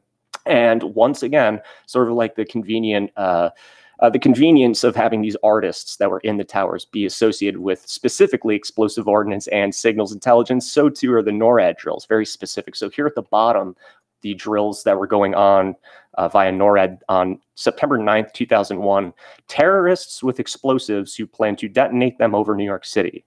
That is the hijack summary of the official. This is the official NORAD document here, a spreadsheet of all the activities that was going on. And you can. And this is them. Just to clarify, this is them talking about practice, drills, it's, exercises. You know. Yep. Absolutely. And there's a reason. So once again, when people hear the conspiracy theories about this, you know, school shootings are fake and the and the school shooting drills that happened before them, they uh, naturally will say that sounds ridiculous. But actually, if you look, there's multiple examples of this going on even outside of 9/11. I don't know what it means, but I do know that it's a reoccurring thing. And there's a lot of this. And the most important thing about this too, by the way, is that it featured an overhaul of NORAD's computer systems, right? And it rerouted the fighter jets that would have ordinarily been scrambled to shoot down the hijacked airliners before they even impacted uh, the buildings. Right. Um, but that didn't happen because they were all rerouted towards the West Coast to do uh, this type of training. And at least one of them might not be this one I just showed you specifically, but there were several going on and uh, on that morning, one was going on that featured false radar returns um, on NORAD systems. So they couldn't even identify which were the false simulated NORAD radar returns that they had planned that day. You know, they wow. came down, and that's a huge issue because now everyone's scrambling, you know, to mm-hmm. identify which planes are which.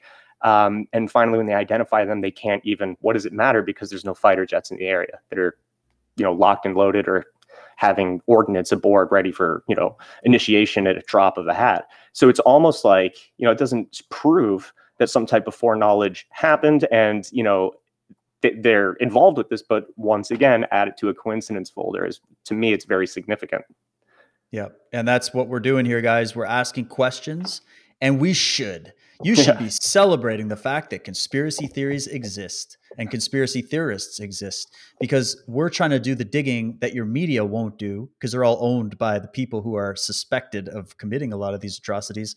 And so you you have to look at it like we're trying to be take part in this world that we live in and this is how we secure our freedom if you don't take part in it it's just going to run you over and then one day you wake up and you're in you're in a totalitarian state who you and now look what's happening the censorship level i remember um, certain people would get censored with the 9-11 stuff back in the day but i've never seen anything like what we've just gone through in the last two years when it comes to censorship it's just another level and it, it's like they slowly got it to this point. And look what they're doing. They're actually justifying a lot of the reasons for censoring people about the pandemic and all this kind of stuff, using 9 11 and other things as a reason why. They're like, look, all those crazy conspiracy theorists, they just got out of control. So we can't let that happen again with this event. So we're going to have a bunch of fact checking websites come out and flag everybody. We're going to start deplatforming people. And it's like, you guys got to think the real culprits of these past false flag events have not been arrested. So it's very, very logical for you to go, well, if they've done this in the past and they never got caught, could they do it again? right. uh, answer exactly. Right. Yeah. Surely, if they did it once, surely they'll never do it again. Yeah. Right? It's just a one-time thing. Just yeah. yeah. If they seize a little bit of power out of sheer fear of the populace, right? Surely they give it back in the end. Surely, you know, no oh, more yeah. surveillance, domestic surveillance, and that's the main thing. Let's name it something. Uh, I don't know, positive, like the Patriot Act. So this is these are stepping stones in a way. Let's you know because we're patriotic humans. We're all playing a part. Look at me, right? Because of course it sounds good, Patriot Act, but within it is basically the the infrastructure required to build the systems that are currently stomping us out like like insects uh, yeah. algorithmically targeted algorithmic technology that knows quite a bit about you. There's there's people including people I, i'll admit to it who hasn't typed something into a search browser that you know is just very either you're curious about yourself. People google medical needs. Why do i have headaches all the time? Why do i feel x mm. y and z right? Things that they might not have told friends family or whatever. They don't even have to be negative things by the way. Um, and that is a lot of power for them to have and they have it all combined but that's the main they have the data and it's because of 9-11 that the nsa was overhauled that all of these surveillance technologies were, were uh, weaponized against us kicked into high gear in a way.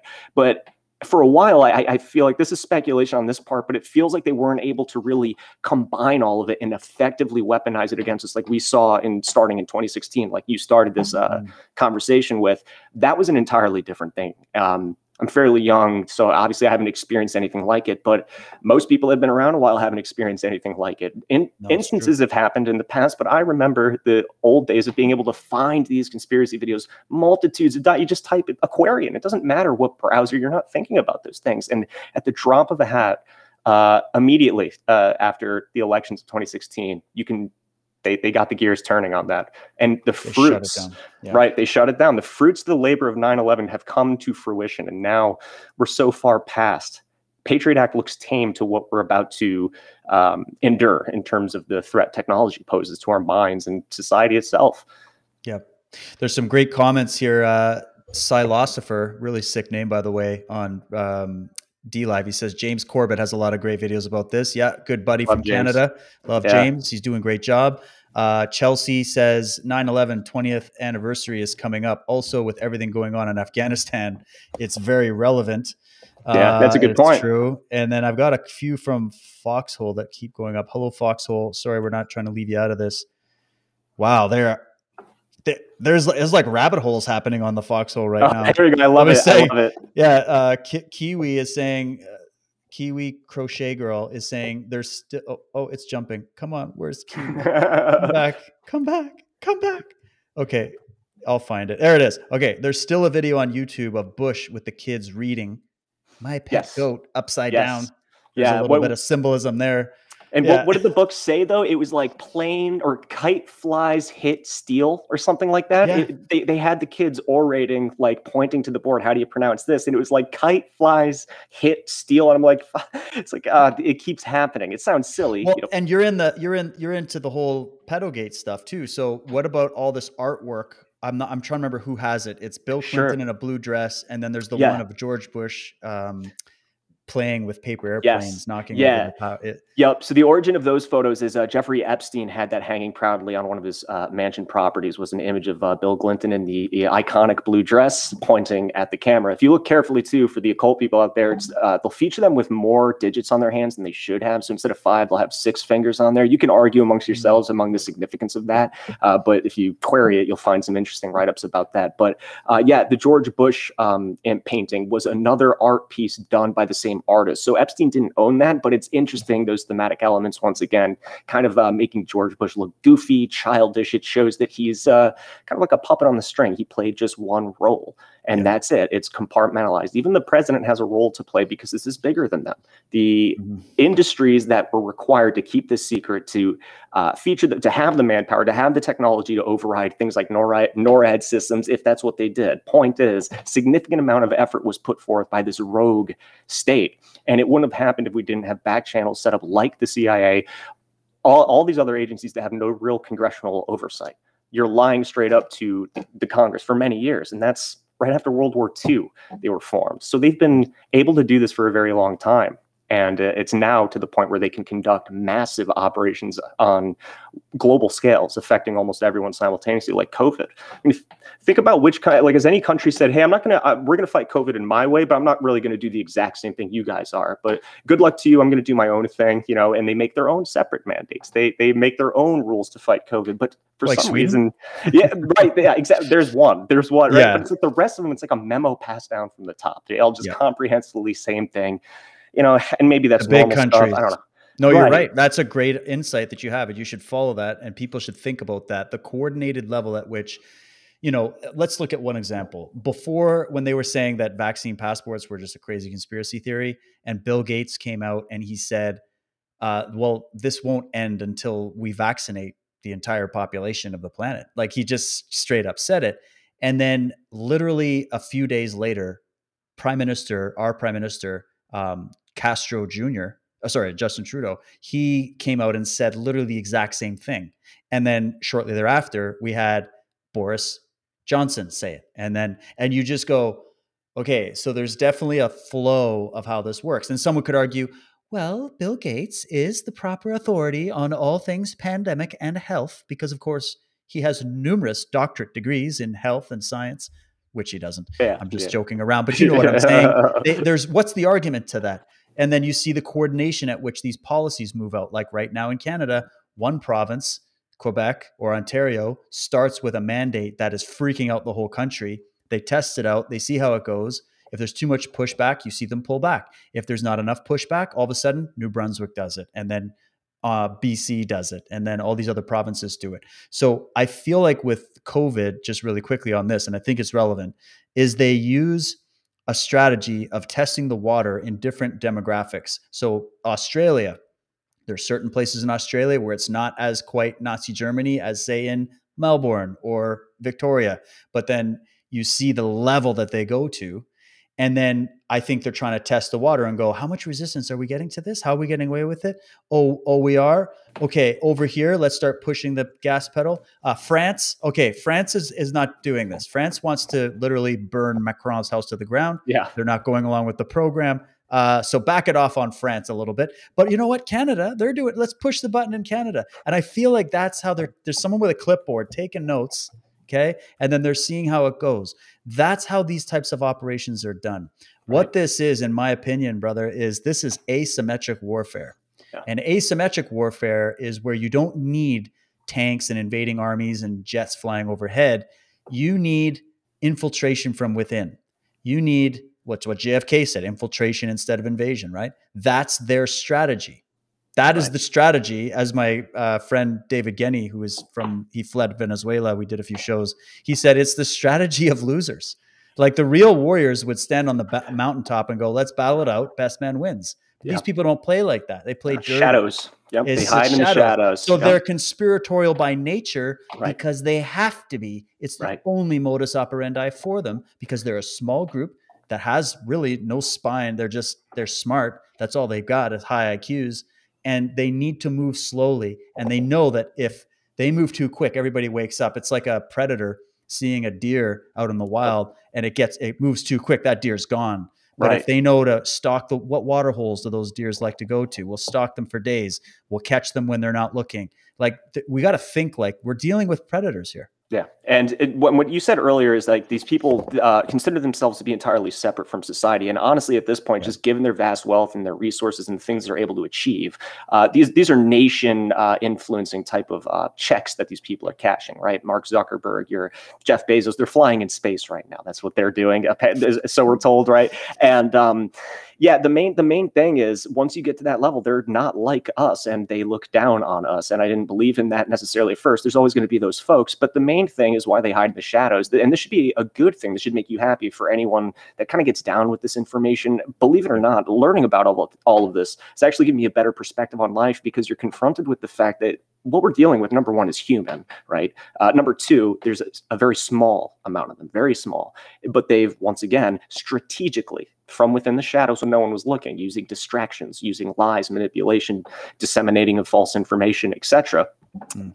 that were able to seize controls from within over a very large period of time. And this is why the same families are connected to these major incidences over this over the decades, right? You know, you can there's a reason the Rockefeller family has their name, their involvement in medicine, how medicine changed because of uh, just them playing one role as an organization. And it's over and over and over. And it's cyclical. And it's because it's a uh, determined mission and objective, even if we don't know exactly what it is. But we can see a theme emerging from the results of every one of these instances uh, globalization, right? Increased surveillance, increased restrictions, regardless of what they are. Might be difficult to figure out exactly what they're going for. But the one thing we can see clearly, based on what they're telling us themselves and what they do and their actions, each one gets more restrictive, which tells me that once again, someone's benefiting from that. And that's the one thing we can say for certain. And they're going for an overhaul of the entirety of Western civilization as things combine, as things congeal, as we merge more into one greater people as opposed to uh, sovereign states with nationalistic tendencies or at least pride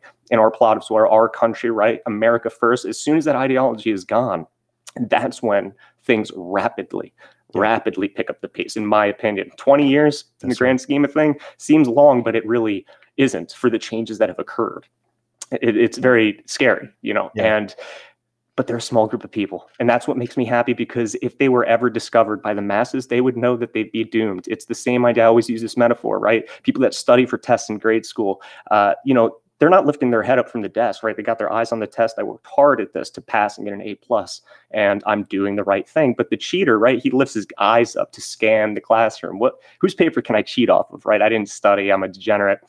But then he meets eyes and makes eye contact with the other kid that's doing the same thing and it's a class of 20 and it's only them two that are cheating and in that moment they both say like oh you're you're like me. You're like me. Mm. And rather than meeting up the next day to discuss hey maybe we should study together and do the right thing more likely they just meet up and determine ways to more efficiently cheat for the next one right?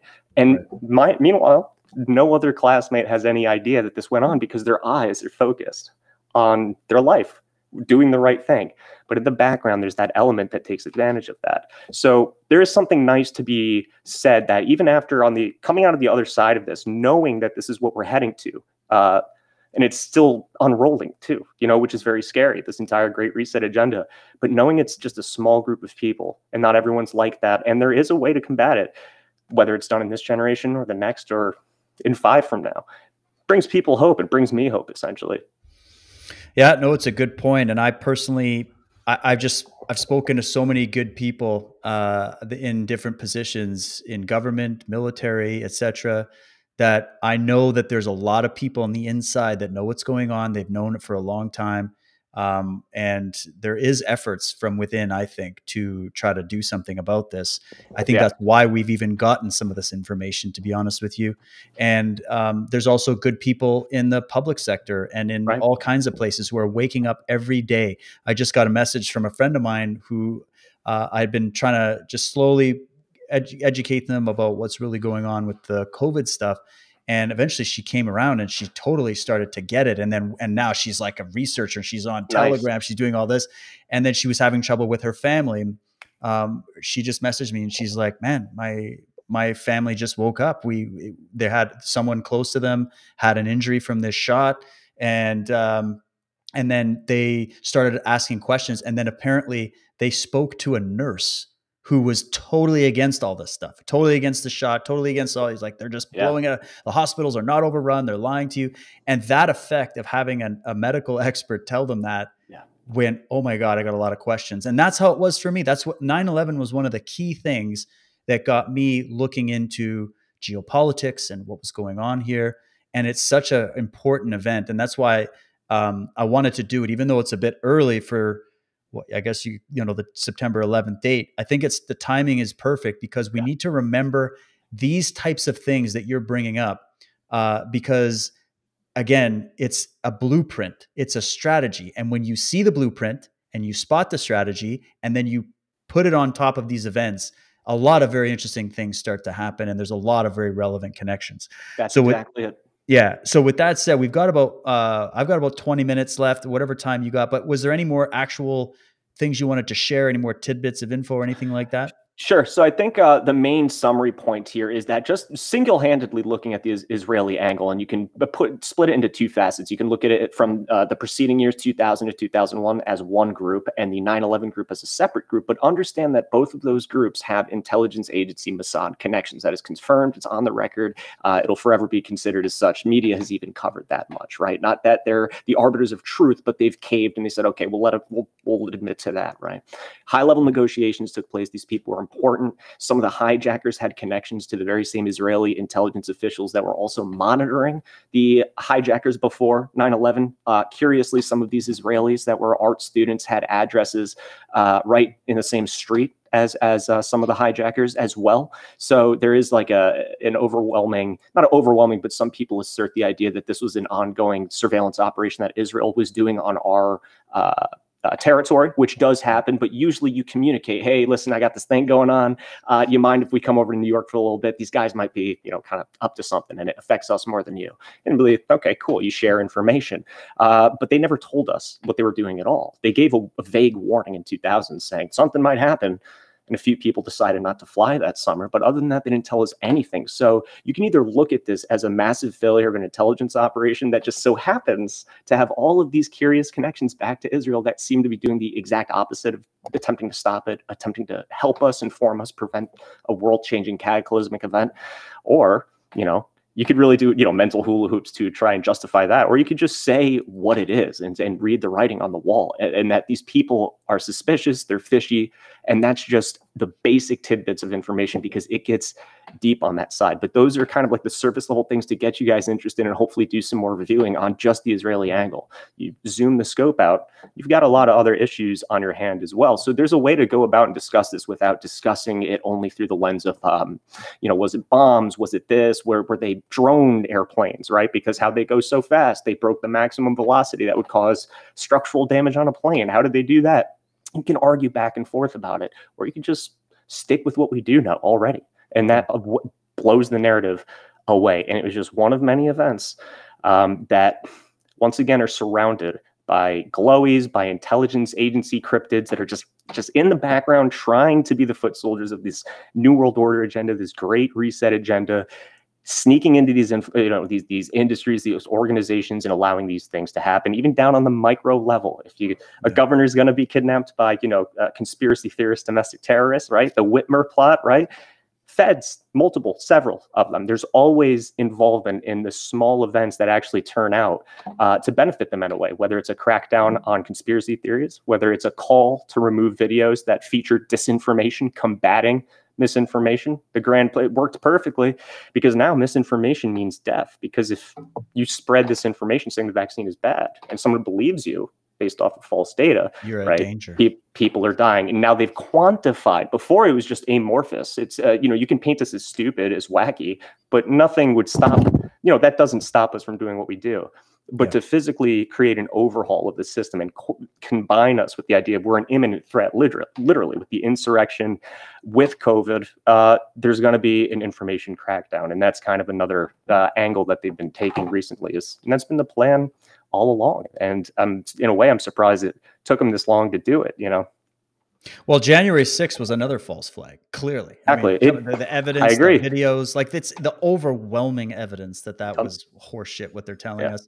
And they're trying to, ju- you just see how they're trying, this is how manipulators work. They're trying to justify these different approaches to demonize groups of people that they don't like, who are basically the people screaming from the top of their lungs, we got a problem, guys. We've been infiltrated. Don't trust them. Think for yourself.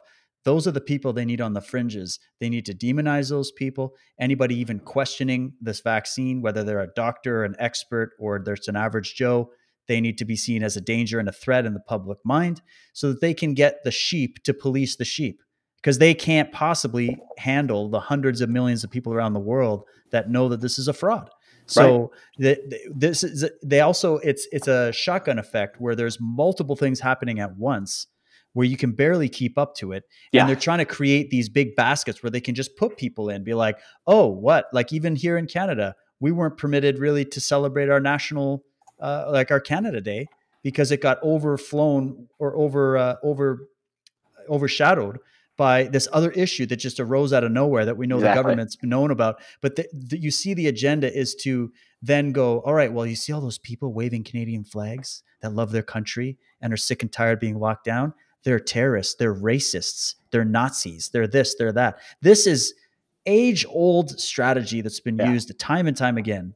And yet, here in the West, especially in Canada, we have no experience with this. So people are like, "Oh, it's just it couldn't happen here." Right. Yeah, it's happening in here. front of our eyes, yeah. where they're demonizing entire sections of the population. Like, let's just say it's 30% of people in Canada that are resisting this stuff, okay? I'm being, you know, generous, I think. Right. It's like 30%. That's a that's millions of people. That's a lot of people yeah. that you're going to say are hateful, racist, Nazi terrorists that, are threats. And you got right. literally professors of universities tweeting out how people like me should be put in gulags, like yeah. prisons. Yeah. Seriously? Yeah, radicalized. They're being radicalized at a very swift rate. And I like what you said. You called them baskets. I believe that is what we're being uh, filtered into, corralled into. And the way they're doing this is the old days, back before the internet and social media, um, is you know you demonize them by calling them names. You make them look foolish. You say something probably broadcast over the mainstream media and bank on people believing it. So it's a classic attack of uh, on someone's character a smear campaign and that would do enough. He cheated on his wife therefore he's not a good politician. Despite those two things being completely unrelated although that might indicate his morals might not be the best but aside from that technically that has no bearings over his capacity as a politician to do his job. If you really think about it, I'm not saying yeah. I condone that, but just as an example, no, a silly yeah. one. So back in those days, we're not con- as connected as we are. So those baskets were formed by things like that. Uh, but nowadays, where everyone's connected and everyone has near lifetime access to information, should God forbid it gets out, the real information, real evidence, right? Uh, people will notice it almost immediately. So this requires complete control over the mechanism that allows us to both find that hidden information, but ensure that we don't catch it in live time quick enough to actually cause any meaningful damage to their plans. Um, you know, before they're able to you know rectify the situation and prevent us from doing so. So I'll name another basket that occurred in 2016 is, uh, in my opinion, is fake news. Right? When was the last time that the terminology fake news specifically used to reference uh, news that's just just fake? You know, uh, people spilling disinformation around that Pizzagate nonsense, the this, the that, right? It's fake news. So now you've got a nice title for everyone to lazily write things off because if they're telling me that X, Y, and Z is fake news, look, they wouldn't be on the news if they didn't do their due diligence. They're journalists, for Christ's sakes. Yep. But that's not the way it works. They're fed information. They're either compromised by intelligence agencies. It's already happened once, and this was back in decades ago, right? With uh, Mockingbird, Operation Mockingbird. Mm-hmm. So the infiltration has occurred, and now they're disseminating this false information. Now we get into echo chambers. We've moved away from television, right? Uh, so now we have to be pushed filtered into these echo chambers that are constructed specifically for us by the likes of the people that build these algorithms. They know damn well what they're coasting us into because it's all based on search histories from the past, previous clicks, things that they it's full it's it's kind of like predictive. It's all predictive based, right? You might like this, you clicked on this, you might like that and they get to know you real well and before you know it they're able to radicalize people. They're able to make people extreme. They're able to make people more violent because now your world which most of it a lot of it's spent online for the young generations their entire world the internet their social media everything they see is things they agree with because the algorithms were controlled and you know created to do just that. They have no bearing of the idea. If they were to meet a trump supporter or something in real life they would truly think that violence against that person is justified because everything they see in their life supports that notion. When in reality, there's a whole other world that they don't even have access to, right? Because they're in their own little bubble specifically made technologically for them. And we saw this, you know, I don't want to go too far, but let's think of the MindGeek uh, lawsuit, right? With the big Pornhub company, the big mm. purveyor of porn. I mean, in that lawsuit, they talk about exactly this that they had the means to remove illegal videos on their site. And I won't get any further. You can use your imagination as to what type of disgusting nonsense illegal videos on a porn site would entail. Uh, but the lawsuit states like they they had literal tools. They built tools to combat it. It's simple image recognition. They're able to delete these photos en masse but they didn't because only one thing generates clicks which makes revenue and that's algorithmically guided nonsense shenanigans it guides these people to illegal videos you clicked on one illegal video here's more and they knew yeah. that because it made them money and this is why epstein was brought into that because some of his videos they, he made videos and they ended up on pornhub and it's the same thing that's radicalizing everything. It's the same reason for the violence we've seen. It's so they're compartmentalizing us. Yeah, a precise, perfect. I like that. That's exactly what they're doing. They're compartmentalizing us. We're being separated while standing in the same room with each other, and it's wild. And it goes. Let's go back to spellcasting, control of the mm. mind. How is that possible? If they're not separating you physically, you know, and you're in the same room but surely separate, it's That's mind it. control. That's it. Colonize the mind first. That's all you need. Unbelievable, man. And that's a really good thing for this is why people out there listening, when you're standing next to people and your friends and family, they're getting the reason they're so polarly opposite from you is because, like you just said, they've been stuck in a bubble by these algorithms that rule the internet and the news media and the whole thing. And they're being told certain things. And what the number one thing people need to understand about how this propaganda works and how this flow of information works is that they don't just talk to your conscious mind. They're, it's not just that your friends and family out there that think you're crazy for even considering any of this stuff. It's it's not just that, that those people have some smoking gun evidence to prove you wrong because they don't. They never have. I've been at this a long time and I have yet to be fully debunked on any of this stuff, which is shocking to me because I was hoping that I would be debunked for Grang. That's but, the good um, that's the good thing of our line of work. When we're wrong, it's a relief. Right? It's like that's yeah, the only line of exactly. Thank God well, I'm wasn't wrong. the Pleiadian council. I, right I love being wrong. That's the only line of work where you could say that, you know? yeah, yeah. And um, oh, someone's saying Jim Keith, Mass Control. Yeah, you have to read that book. But um, what they do is they hit you on the subconscious subliminal levels with emotive thinking. So the reason that you're going to go out and say, guys, I'm not taking this shot, or I'm not wearing that stupid bacteria filled, soggy piece of cloth all over my face every day. Uh, I just don't think the reason that people are going to flip out at you is because they've been hit on the reptile complex of the brain. They've been hit in the emotive centers of the brain. It's important. And they've yep. been told that's dangerous. That's going to kill you over and over again. That's going to kill the people you love. Do you see what we're getting to? That's why people are getting so nasty. Is there it's what they're being told and again not because the media comes out and goes, "We have lots of data and science and evidence to show you that all those people are out there that are crazy and that this vaccine is safe, that it's even a vaccine at all, that is, you know what I mean? We have all this evidence. They don't speak in terms of evidence in the media anymore because no. they don't do journalists. These people are no. clowns. That's this it. is all about how do we how how can we make people feel? If we can make people feel like they're victims or that they're threatened by this other group over here, and then all we got to do is compartmentalize the algorithms so that they continue fighting amongst each other then we've got you all by the balls, right? Right. Because we've controlled you at an emotional level. That's and they it. know we're emotive beings. So this is the tangled web we have to get out of. And that's why it is so incredibly important. Even if you don't, if you're listening and you don't agree with everything said here or you don't agree with it, it's not about that. We need people to challenge the powers that be. You need to have that. So it, that's why I always say if you know somebody that's a, a conspiracy theorist, or even if they're one of those crazy ones, love them to death, give them hugs, because they're out there, they're taking on government, they're taking on the most powerful people in the world. Yet, yeah. all the normies out there that are just believing what they're told, they're in league with these people and they don't even yeah. understand right right exactly and there's more in common than we have apart and you know that's a kind of a cliche but truly i mean think about what tolerance actually means they, they claim to be the purveyors of this tolerance the ultimate tolerance uh, groups right what you know what yeah. tolerance is tolerance is enduring the hate uh, hatred massively against us, published and backed by uh, multi-billion dollar corporations like Nike and published on the nightly news and bombarded into your skull nonstop every day, all around you. The office space workplace talk where someone says, can you believe the X, Y, and Z? And it just so happens to be something you actually believe very strongly in and passionately in, but you still love that person because you genuinely like them. We don't have to agree on that. That's tolerance. What they're doing is something else, and it's the emotional hijacking, uh, mm. which is going to cause this, you know, this this overtaking of the West, the collapse of the West. Because if you disrupt the logic mechanisms in your minds, like you said, playing off of the the lizard brain, the amygdala, right, just uh, emotional based decision making, fear, stress, anxiety, whatever, um, get rid of logic because that would be a data driven mindset, which would require proof the burden of proof for the things that they say. So we have to get rid of that. And the best thing about that is uh, the fact that everyone, you know, likes nice people. The simple yeah. fact about it. Not everyone's nice, but I think a lot of people like nice uh, people deep down. You know, even if and uh, I think people mean well, right? They, that's exactly. that's how they get you. What's right. the old thing? Evil right. preys on your virtue.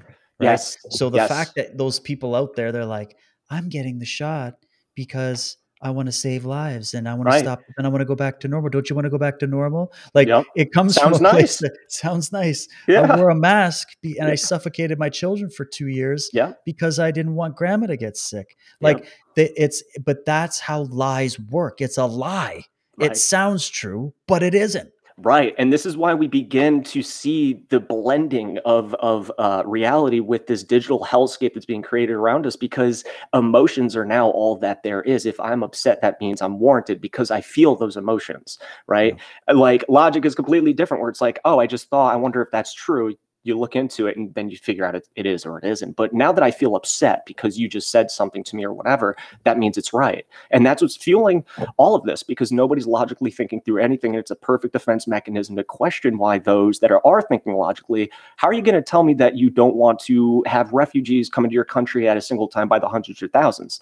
Mm. Do you hate refugees? Are you a racist? But that's not what they're thinking about in a logic driven data set. And that's just one example, by the way. Just any of these conspiracy theories, whatever they might be, it's not out of a place of hatred. We're not anti-Semitic for discussing this, right? These no. people are being primed to to leap, to lash out immediately, because it's a it's an automated stimulus at that point, and it's right out of uh, the playbook of of many people that have you know followed communism or socialism for a very long time. It's one facet of them. A class war back in the 1970s, liberal terrorists that went around. I don't know. They actually put bombs in the Capitol building. I don't know if anyone recalls that. And the woman that put a bomb and blew up a portion of the Capitol building now handles the money. Uh, for one of the main driving forces of this emotional outburst towards us. Uh, Black Lives Matter. Does that mean the entire thing is corrupt? No. I'm saying a woman that bombed the Capitol building works with their money. I'm not judging you for whatever you think about that. It's true. Simple as that. But that's class war, right? The poor against the rich. Something as much that requires thought to figure that out. You know, is it yeah. true?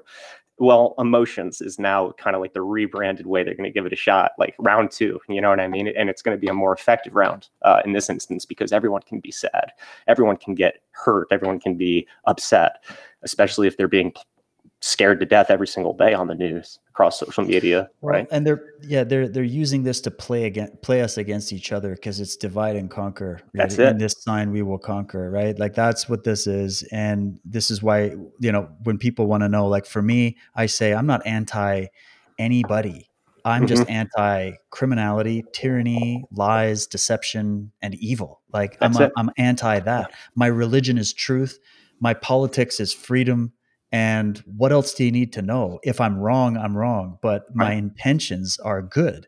Right. And I don't, I can't say the same thing about the people that run the media and yeah. the people in government right now who are all clearly compromised. So on both sides. So, you know, everybody has to think about this from the perspective of it's not about who which expert you trust or if you trust popular mechanics or whatever or if you trust, you know, David Ray Griffin, it's do you trust your own mind? Do you trust right. your ability to learn about both sides of a debate and then make up your own educated opinion about it yep. and then leave room for that opinion to change when new information comes in? It's that simple. That's it. And That's it. again, we're not perfect, but we're trying. We're you people have no idea. People like you and me, we are up against such a big oppositional monster yeah. here.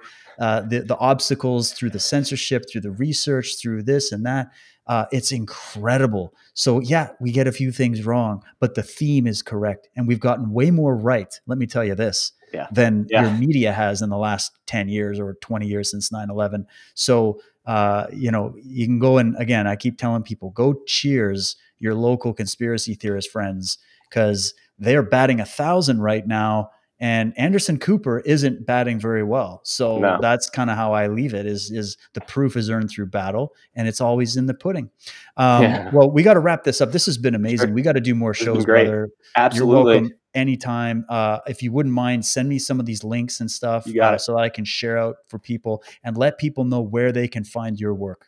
Sure, guys. Yeah, I appreciate it. Thanks for the invite once again. This was an awesome discussion. And, you know, so I'm neurotic in the sense of I want to cram everything into one, but it's just too vast of a subject. So I definitely enjoy Multi-parts. thoroughly. Yes, Multi yes, parts yes. has to be. So I'm available once again before 9 11. If you want to do another, you know, round two here, we'll get into more uh, deeper Yes. information. But yeah, so as of right now, you can find me on Gab under Memory Hole, Twitter under Memory Hole 777.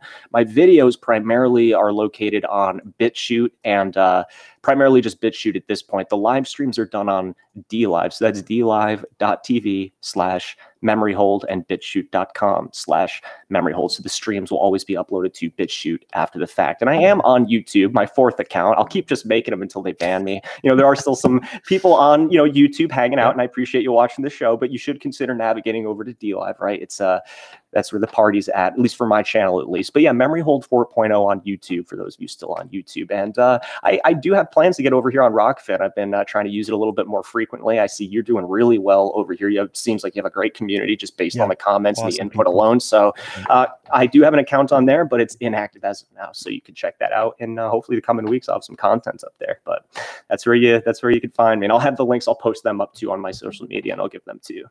Amazing, dude. This was epic. And guys, we just cracked the surface on this. Um, there's so much to it. There's videos. There's it's a rabbit hole. So I, I hope it gives you food for thought. And let me know what you find while going through this stuff. Because again, I just care about the truth, and I know I can't handle it all myself. So I rely on my audience to also help by contributing. And I thank all of you. Uh, I see some people have done some donations and stuff. I appreciate that. Some great commentary. Uh, sorry if we didn't get to all your comments or whatever, but we love you all. Thank you all for tuning into this show today. Uh, stay tuned in what time is it? Five o'clock. In 90 minutes from this moment in time, I'll be back on for another show tonight, two for one, with a police officer from Ontario who's going to blow your minds. So stay tuned for that. Thanks a lot again, Memory Hole. You've been awesome. My and pleasure, we'll man. again soon, okay? All right. See you, everybody. Good chat. All right, guys. Have a good See ya. one. Cheers. Oh, where's my cursor? There we go. and